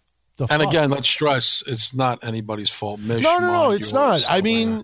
You know, it, it, the, the best way I could describe it is is that all the fucking income that came in, IRS put it as my income, and when you add that to what I make from my office, it took me from one tax bracket and put me in this other crazy tax bracket, and they're like, oh. You owe all this tax now. And by the way, we're going to penalize you. We're going to charge you interest. We're gonna do I'm like, wait a minute. I didn't get all this money. What are you talking about? And they're like, oh, you can't claim this, you can't claim this. So, like I said, it was just a snowball and it just, you know, it was just a horrible thing to go through, but you know, it is what it is. But uh, it's business, everyone. It's not personal. I even wrote what some people thought I was nuts, thought I was retarded. I said, look, I'm not mad at anybody. You know, am I disappointed? Am I annoyed that I got this letter? Am I fucking angry that, you know, I might get stuck for this? Well, Absolutely. they, lu- they lumped it together on you. I just I just don't understand why it wasn't separated. The one thing that I'll say, and look, we don't discuss our private conversations. Of course not. Yeah, Especially Mish, you know what I'm talking about. And it's something with Mish, it has nothing to do with you and me. But Mm, I'll say this. I specifically told you and told Mish repeatedly this weekend, even though I'm angry about getting what I got in the mail, I kept saying privately, repeatedly, that no matter what, I am not throwing anybody under the bus because no it was nobody's fault as far as what happened. And I even showed you that fucking essay of a letter that I wrote to them earlier today, telling them like, please, you got to change this, and I gave my reasons why. I never threw any anybody under the bus. You know, I may tell things like it is, and it might rub some people the wrong way, whether it has to do with shows or real life or whatever it is that I say online. But the one thing I don't ever do is I don't ever fuck anybody over. If somebody screws me, I will do it 50 times back. Worse. That's not the case here. Yeah, but nobody fucked anybody over here. And I kept repeating, look, don't worry. I'm not throwing anybody under the bus, but we got to, you know, address 2019 so we don't have a repeat of it. That's pretty much what happened. And it blew You, out you, of. you, did- you, you did bl- you did blame Bob Fresca. yeah. Yeah, he's he's a prick. So you're not a Fres- you're not a big Fresca. I'm not a fan of Fresca. You don't uh, drink soda anymore. No, I, I, you know what? I do drink soda now. It is called Zevia, Z E V I A, because I hmm. know a lot of you out there have been asking me about the keto diet I'm on. And the funny thing is, this Thursday, I am being told that I can either cannot stay on this diet anymore or I have to dramatically tweak how I eat. Like I can't just have one giant meal a day. I might have to break it up three different ways. But there is a diet soda out there called Zevia, Z E V I A, I believe it is. It's on Amazon. And what it is, it's diet soda, but it's sweetened with stevia, not equal and not NutraSweet and not fucking sorbitol. Cancer causing cancer causing. shit. No, it's just stevia, which does not affect your blood sugar, and apparently it's one of the only diet sodas that you can have on this diet. The diet sodas are very, very bland, but I have, but I've tried the ginger ale, the cola, and the caffeine free, What's and Mm-hmm. the best one? ginger ale by far. Tastes like regular. I was going to ask you like, what's the taste? Is it It's not bad. It's not bad. I mean, my girl, whenever we go to the diner, cherry coke, cherry coke, cherry coke, cherry coke, and and she actually took one of my ginger ales and added a little cherry syrup to it, and she said it was excellent. And like, a Shirley Temple, like a Shirley Temple. Yeah, yeah, yeah. And Cress, congrats to you, my friend. He uh, is down 20 pounds. I know John has been doing the same diet. And, oh, cool. You know, cool for everybody out there who's uh, trying. It's it's not easy. It's a fucking battle. If it was not. easy, I would have had this weight loss 25 years ago. Yeah. Uh, Rock reviews excellent podcast focuses on music mostly in the rock scene from yesteryear a lot of uh, entertaining reviews not just typical music reviews just you know really funny the way they go back and look at uh, albums now uh, totally different how we looked at them when they first came out elman shah awesome artist has a great displayed store if you go to dontony.com just click the link and go check out his store even if you just even if you're not looking to buy anything and you just want to see a talented fucking artist, go check it out. Uh, SubZeroComics.com for your wrestling, comic book, pop culture collectible needs. Crisis in the Toyverse, Bob O'Mac, great podcast, uh, features a lot of collectibles, bobbleheads, and um, you can find him on his website. I think it's undercovercapes.com, and he has a YouTube channel. Your Best Bargains LLC. Mike, uh, always fun talking to you online, my friend. I hope all is well. And uh, thank you, Mike, about the water park. I will definitely talk about it, I think, tomorrow. And Raul Romo's House of Cards. He is on eBay, sells a lot of wrestling cards, individual packs. And uh, I don't know if I said this earlier, but on Patreon, I think I did. That Firefly Funhouse collectible that sold out in like 10 minutes on WWE's website. Mm-hmm. I have one coming to me. And I also have on order uh, three of the actual puppets. Um, and the thing is, is that WWE's not releasing these puppets until August 30th. So we're going to have to wait about two weeks, but the next WWE pay per view is not until I think September 9th, uh, 16th, I think it is. So, right. you know, we'll have them in plenty of time, but that will be on the prize wall next. Uh, we have King of the Ring.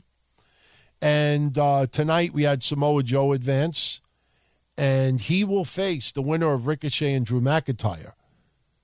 Oh, interesting. It makes me a little concerned about Drew McIntyre because would they have Samoa Joe face Drew McIntyre, or do you think they're more inclined to have him face Ricochet? Uh, I'm not sure really. I, I, maybe uh, probably Ricochet. I would say. Yeah. Yeah, I think so. Yeah, I'm still sticking with my original thought. I mean, because the next two matches for Raw is um, Ricochet and McIntyre, like I said. And then you have the winner of Miz and Corbin facing Cedric Alexander. And, you know, nothing against Cedric Alexander, but I would probably bet almost every asset that I own that Cedric Alexander is not winning King of the Ring. I just don't feel it. But I almost feel like Corbin being fed Cedric Alexander seems to be the way to go. I don't know if we would have Miz versus Alexander. I feel like it's going to be Corbin versus Alexander. Yeah, probably, but I don't see uh, I don't see Alexander winning it. I, I it's too early. He had one good match and a good showing, but got to get him over a little bit more. Yeah, without a doubt. Um, on the flip side, for SmackDown, we have Kevin Owens versus Elias, Ali versus Buddy Murphy. Now you almost feel like Buddy Murphy has to advance in this deal. Yeah. Um, Shelton Benjamin versus Chad Gable, former tag team partners. Yes. Uh. That's going to be interesting. After all of these segments that Benjamin has done, you almost feel like he's got to advance. I think we will end up with Benjamin versus Andrade. Which would be a great match, by the way, because Benjamin could still go. He's 45 years old, but he could still go, and this might be his last hurrah uh, unless he wants to stick around and just put guys over, which is no crime. I mean, that's fine. But uh, Benjamin can still go. Yeah, and I think we will have Owens versus Buddy Murphy advancing. Yeah, Those two will be- face. And then after that, we'll we'll give our next predictions. As I brought up on, I think it was Breakfast with Blasi, they're going to milk King of the Ring until Clash of the Champions. So we will have like matches take place at the Garden. I think the first week in first or second week of September, I think it is. Um, but no, we will have this go for a couple of weeks. So they're going to make this feel a little bit more special. And I got to be honest with you, I remember King Barrett, and although Wade Barrett did his best, to really make that you know good. Uh, this King of the Ring feels a lot more important than the one that Barrett won. Think so? Yeah, it just it just felt like they brought it back for Barrett just to put a crown on him and call him King Barrett. This actually feels like like you know the it, it almost feels like the wrestlers actually give a shit about winning this thing. You yeah, know, it's a little bit more hyped up. Yeah, it's a little more hyped up, and the wrestlers, the way they're cutting their promos, they actually feel like this means something to them. And you look at mm. all the participants. You know, there's a couple of names you probably would not have put on this list, but there are all on the flip side of it. There aren't a lot of names where you feel like you know, oh, this guy's almost a lock. Like, you, I'm not against Roman Reigns, but you don't see Roman Reigns on here. You don't see Shane McMahon on here. You know, you don't see, you know, uh, Strowman on here. You don't see names that you feel like are going to be the clear cut winners. This is, yeah. this is a King of the Ring where you look at it, you're like, hey, you know, I could see a certain thing, but I'm still, I still love the idea of King Corbin Queen Evans, Queen Lacey Evans. I like it. I like it too. I you know, people might be a little dismissive of that because they're like, ah, oh, they're not gonna. I think that can do something because Lacey Evans obviously took a little powder from TV for a bit. Uh, people thinking she's going to get demoted, but I'm thinking they're going to bring her back, and maybe that is the way to do it on a regular basis and make her the queen. Did you see Corbin's outfit a little tweak tonight? Uh, I didn't see it. No. He's got black jeans and a black shirt, but he doesn't look like a waiter at Starbucks anymore or whatever, or a fucking ground round restaurant. Hmm. Slightly tweaked. You know, it looked a little bit better. He needed to, they needed to do that with him anyway. It was getting ridiculous. Yeah. And I know he came back tonight. I just didn't notice the outfit. Yeah, it's it's not bad. I mean, it's you know, you still ask yourself like, why is he wearing this? But it's better than what it was before. Yeah, and I, I like King Corbin like because people like you know who would you pick and you know uh, between the two uh, King Drew McIntyre King Corbin. I just think King Corbin can work because he can uh, irritate the fans more with the gimmick. He could be obnoxious with it. Drew, I just don't see him with the. I mean, I could kind of see it. He can kind of look like you know a Scottish king or something like that. But you know this diesel jacked up king. But Corbin will be like a total asshole about it. So I think you're right, DT, and I like the Lacey Evans connection to something to they're not giving up on Lacey Evans just yet. Don't don't believe that at all. I think they're uh, that might be the way. So you I'll give you the credit if, if they pull it yeah. off. I think that's a good idea. The the day they announced the return of the King of the Ring, I said they are definitely, definitely, maybe not right now, but they are definitely doing Queen of the Ring. I mean, there's people saying, "Oh, Charlotte Flair automatically," but not necessarily, right? DT just because no, she's called no, that nickname. Sure, it's not going to be her, right? It's going to it could be somebody. Else. It else. could be someone else, but you know, obviously, we need to see the brackets. But hmm. you know, I mean, look, WWE has had this obsession the last couple of years that anything men could do the women could do too. And I don't mind women doing the same thing to men, but oh, first ever Hell in a Cell, first ever this, first ever of the second ever, and blah, blah, blah, blah, blah. And it's like a lot of things felt like they're just doing it simply because the women haven't done it. And that's not lot, you know, smart business many times. Sure, you want to have on paper that women did the same thing men could do, but not all forms of entertainment are all triggered towards uh, men or women. There are forms of entertainment. You know, like I say, I can't watch women beat the fuck out of each other in MMA. I just can't get into women, you know, giving each other bloody noses. I can't watch that, even if it was fucking the the ghetto housewives of of whatever. But um, this is like a gimme, like Queen of the Ring. It just sounds right. It makes sense. Why would you not have a tournament, especially since they they the women's matches on average are a lot shorter than men's matches? And they Lord knows they have enough of, enough women not doing anything. Yeah, I'm telling you, Queen of the Ring, it's happening. It's just a matter of when. And, you know, look, I said I like the sound of King McIntyre and King Ricochet. For some hmm. reason, I just like the way that sounds. But the more I thought about it, I said, ah, could you just picture King Corbin and Queen yeah. Evans? You know, like the, the the the the royal couple. you know, the two people that you fucking can't stand the most on TV with crowns and it's like, come on. I mean, if WWE even said, you know, like for a Make a Wish, you could fucking book a storyline for a day. I think I think even somebody who no do res- no re- disrespect. This is just lighthearted, but I could picture somebody who's fucking absolutely brain dead that never watched wrestling before. Look at the fucking King of the Ring and say, Excuse me. Queen of the Ring. You didn't have the Queen of the Ring. If there's a king, there's got to be a queen, and you're not gonna have a king without a proper queen. You're not going to give a fucking crown to Ricochet and then give a queen crown to fucking Bayley. The king and the queen have to like mesh together or be Well, the- complete opposites. Well, you know that's they keep they anointed. Well, did Booker T anointed his wife uh, Queen Sharmell, right? WWE didn't. Yeah, didn't uh, Macho Yeah. Man call Sherri Queen Sherri? Yeah, he anointed her queen, and I think Booker T did the same thing for his wife, who was not. I don't. Sharmell was never an active competitor in WWE, right? She was just a valet. She never wrestled. I don't recall if she had a match at WWE. She had that god awful match with Jenna Morasca. yeah, right. In Impact and WCW, she never wrestled in WWE. I don't believe. I don't. You know what?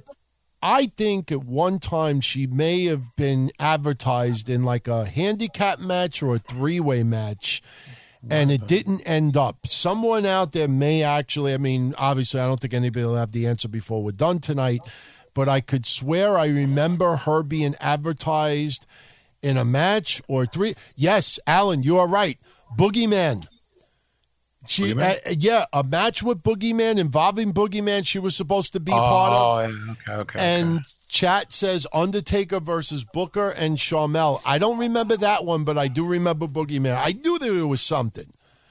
I go through so much history footage that I may not ever stop on, you know, on uh, Sharmell, but you skim through it, and in the back of your mind, you log certain things. I remember her being something with a match. that was a WrestleMania match, Boogeyman versus Booker T and Sharmell. God, I don't think so. Alan, is that what you meant? WM WrestleMania? It could be WrestleMania. Well, Yeah. it could very well be WrestleMania. WrestleMania oh, it says 22. So yeah, but I remember something I think with SmackDown also. I, Oh, I could- didn't even remember that. I didn't even remember that match. Yeah. WrestleMania. I got to go back and watch it. Yeah. I didn't even remember it. I remember it. Sure.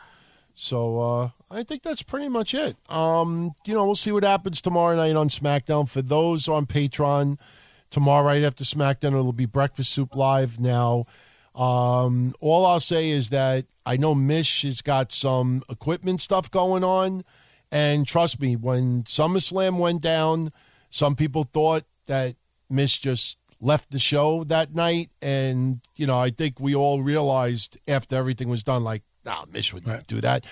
There is a legit issue that uh, uh, may prevent him here and there from actually having equipment on hand to do the show, some technical stuff on his hand. I talked to him tonight. Um, he will let me know tomorrow about Breakfast Soup Live. It looks like everything will be on schedule with no problem. And Wednesday, we do the Ask Us Anything. There's really no preparation involved. And re- remember, that's rapid fire. So don't give us, you know, you know, what do you think about? No, rapid fire is just like we answered 300 questions in like an hour, an hour and a half. Just quick, quick, quick, quick, boom, boom, boom, boom, boom. So, um, and it'll make this week so easy because I will be under the knife on Thursday, and um, you know, there's going to be a lot of rehab going on after that. But hopefully, this pain that I get, like I said, that's the only reason why I'm not doing any video yet right now because I just it I look like a goof sitting on my side, sitting backwards. Sometimes you might hear me go a little distant on the mic. That's because I'm trying to cheat and you know have some bad posture so I don't get rib pain. And once this surgery's done and I can actually sit like a human being and fucking, you know, talk and be a little animated and be, you know, in the center of the camera, yeah. But um, as much as this surgery is going to suck Thursday, I'm looking forward to it because I need to get pain free. This sucks. It is not What's the at what's, what's the what's the recovery time for that? Uh, well, about a year. You know, as far Oh, as like really? the the real soreness, I think is a couple of months. I mean, I'm gonna have to wear like some type of a brace or something, especially if I sit up for any period of time. That's why next Monday, legit, is really up in the air with me. or even uh, the Tuesday. I got to see how I feel once I have this done. I mean, I expect to be sore as fuck on Friday, but uh, we'll see how the weekend goes. All right, so they Ask Us Anything is you and Mish, and then um, Thursday for Castle Chronicles. Yeah, and um, I know we mentioned Ask Us Anything for this show. We are doing it next month. Yeah. We just haven't okay. picked a week yet, and we haven't figured out how everybody could send questions in. Um, we might for just, DTKC, man. Yeah. So okay, we, yeah. we may do it on Twitter. We may give people two, three different options since not everybody's on Twitter, but we are going to do it in September, and we will let everybody know in the next week or two. Sounds good. All right. Have a good night. You know, yes. my con- well, I, I don't want to say condolences, but my thoughts are with you and your family and your friends. You know, I appreciate that. Not an anniversary you want to look for. I mean, look, this last month was the would have been my dog's twentieth birthday, That's and that blew me away because I'm like, wow, my dog would have been twenty, and you know, I think back to the shit that I went through. And that's not fun to think about. And I could only imagine what it must feel like with, uh, you know, a parent but um, yeah, yeah. If I if I would have known that over the weekend, I I probably would have waited till Tuesday to piss you off. So that's okay. I, plus, I know, I know. Plus, plus, Mish was involved too, so he could share the pain. Yeah, yeah. Uh, um, but uh, yeah, let me know about Thursday. I will get in touch with you uh, and see how you feel, and let me know what you. Yeah, yeah. It'll be recorded one way or the other. I mean, look, me okay. hitting record and going back in the other room is nothing. It's it's the okay. same thing as me getting up to take a leak. So what what time is your surgery? I have no idea. They won't tell me till oh, yeah. the day before. I believe I'll be posting an update on Twitter for everybody. You, how, did they say how long it lasts? Uh, it could go anywhere from an hour, a little more, is a little it, less. Is it a bigger? Is it more of a process than the last one? No, it's supposed to be a lot less. Oh, really? It's supposed oh. to be a much easier surgery. So, uh, you know, I'll believe it when I see it and feel it. Okay. All right. Well, I'll catch you before then. Yeah. And I'll catch everybody else on Chronicles on Thursday. Yeah, and look on uh, Discord. They're showing a little uh, GIF. Yeah, I see it. I, am seeing it. Uh, yeah, King post, posted it. Thanks, King. Yeah. All right, guys. All right. Talk to you Peace later. Out. All right. All right, everyone. Hope you enjoyed this episode. For those listening live, uh, if you want to download it, I'll have it online in about five minutes. And if you are online and you want to hear some additional audio, go to our Mixlr Unfortunately, I had problems with Discord over the weekend. And to be honest with everyone, there was so much stuff going on today. I honestly didn't think I was going to have time to really like do anything. Anybody that's on Discord, you know that when you first set up, they give you like these six like sets of password resets. And unfortunately, I can't find those passwords and I requested a password reset from Discord, I think at least 10 times uh, in the last 12 hours. And it's supposed to send you a text message with a code number. You enter it, you reset the password, and I never got the text message. And, you know, I contacted Discord and, you know, oh, you got to just give it time and blah, blah, blah, blah. And they don't give a shit about me and others out there. I mean, you know, they got more important things to worry about. But, I remembered that I have Discord set up in my office. And the only reason why it's there is because one time I needed to talk to Mish about something, and we talked on Discord since I don't have Skype. So tonight around 9:30 or so, I took a ride to my office and I turned my computer on and luckily Discord was there and I logged in and I changed the password. It sent me the text message and then once I got the password reset, I went back to my house over here. I reinstalled Discord, typed in a new password, and I was able to get in. And some of you even said that my audio sounded better than before. And I'm sure during the show tonight, you might have heard a tad of an echo. As I said last week, that is not on my end. But what I did during the show was I lowered Kev's audio a little bit and boosted up my mixer and that seemed to have eliminated almost all of his echo. And um, so, you know, I'm always trying to tweak things to make things better for everyone. But, you know, luckily we were able to do the show, both of us tonight, and I hope you enjoyed it. And um, again, you know, for everybody on Twitter, I swear to you, I'm not sugarcoating this. When there's problems in business, or problems on you know the business side of what we do or finances it ain't personal And tonight is a great example that no matter what bullshit is going on business wise, it's not a personal thing. So it doesn't affect, you know, the shows that we do, especially on Monday, because there is no finance involved with this. So, you know, if I complain on social media about something, don't immediately think the worst. Because I started to see people tonight, oh my God, the beginning of the end, this is going to be an interesting show. He's going to put this person on blast and this and that. And, you know, there's only so many times that I could keep writing on social media. Look, it's not what you think. It's not personal, blah, blah, blah, blah. So I just fucking say, you know what? Just say whatever you want. I'll just sit there and just watch you. But I think tonight's show showed everyone, you know, and you know what? I think in a way, probably my host got a little bit uh, worried that there was going to be a major shift with the shows. Look, I don't want the shows to end in any way, shape, or form. Um, but I can't be getting letters like this anymore. So significant changes are being done, but it's mostly business stuff. And I know what some of you are going to say. Oh, why did I make it public again? Because that's my Twitter. And a lot of you out there would talk about issues like that that may come up in your life.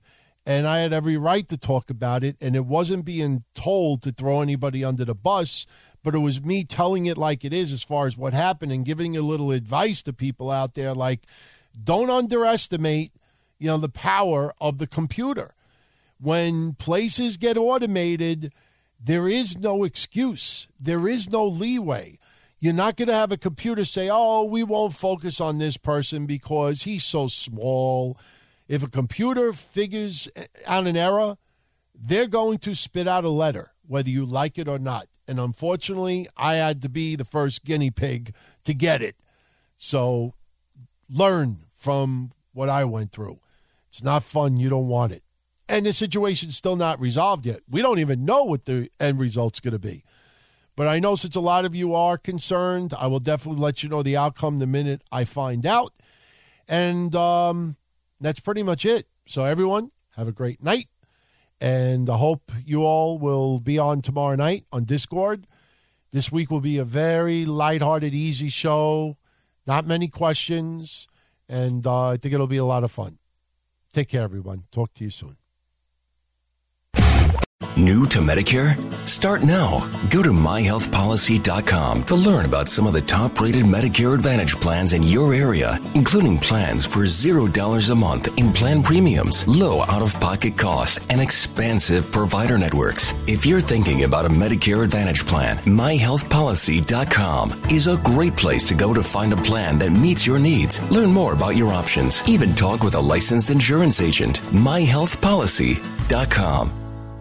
New to Medicare? Start now. Go to myhealthpolicy.com to learn about some of the top rated Medicare Advantage plans in your area, including plans for $0 a month in plan premiums, low out of pocket costs, and expansive provider networks. If you're thinking about a Medicare Advantage plan, myhealthpolicy.com is a great place to go to find a plan that meets your needs. Learn more about your options, even talk with a licensed insurance agent. myhealthpolicy.com.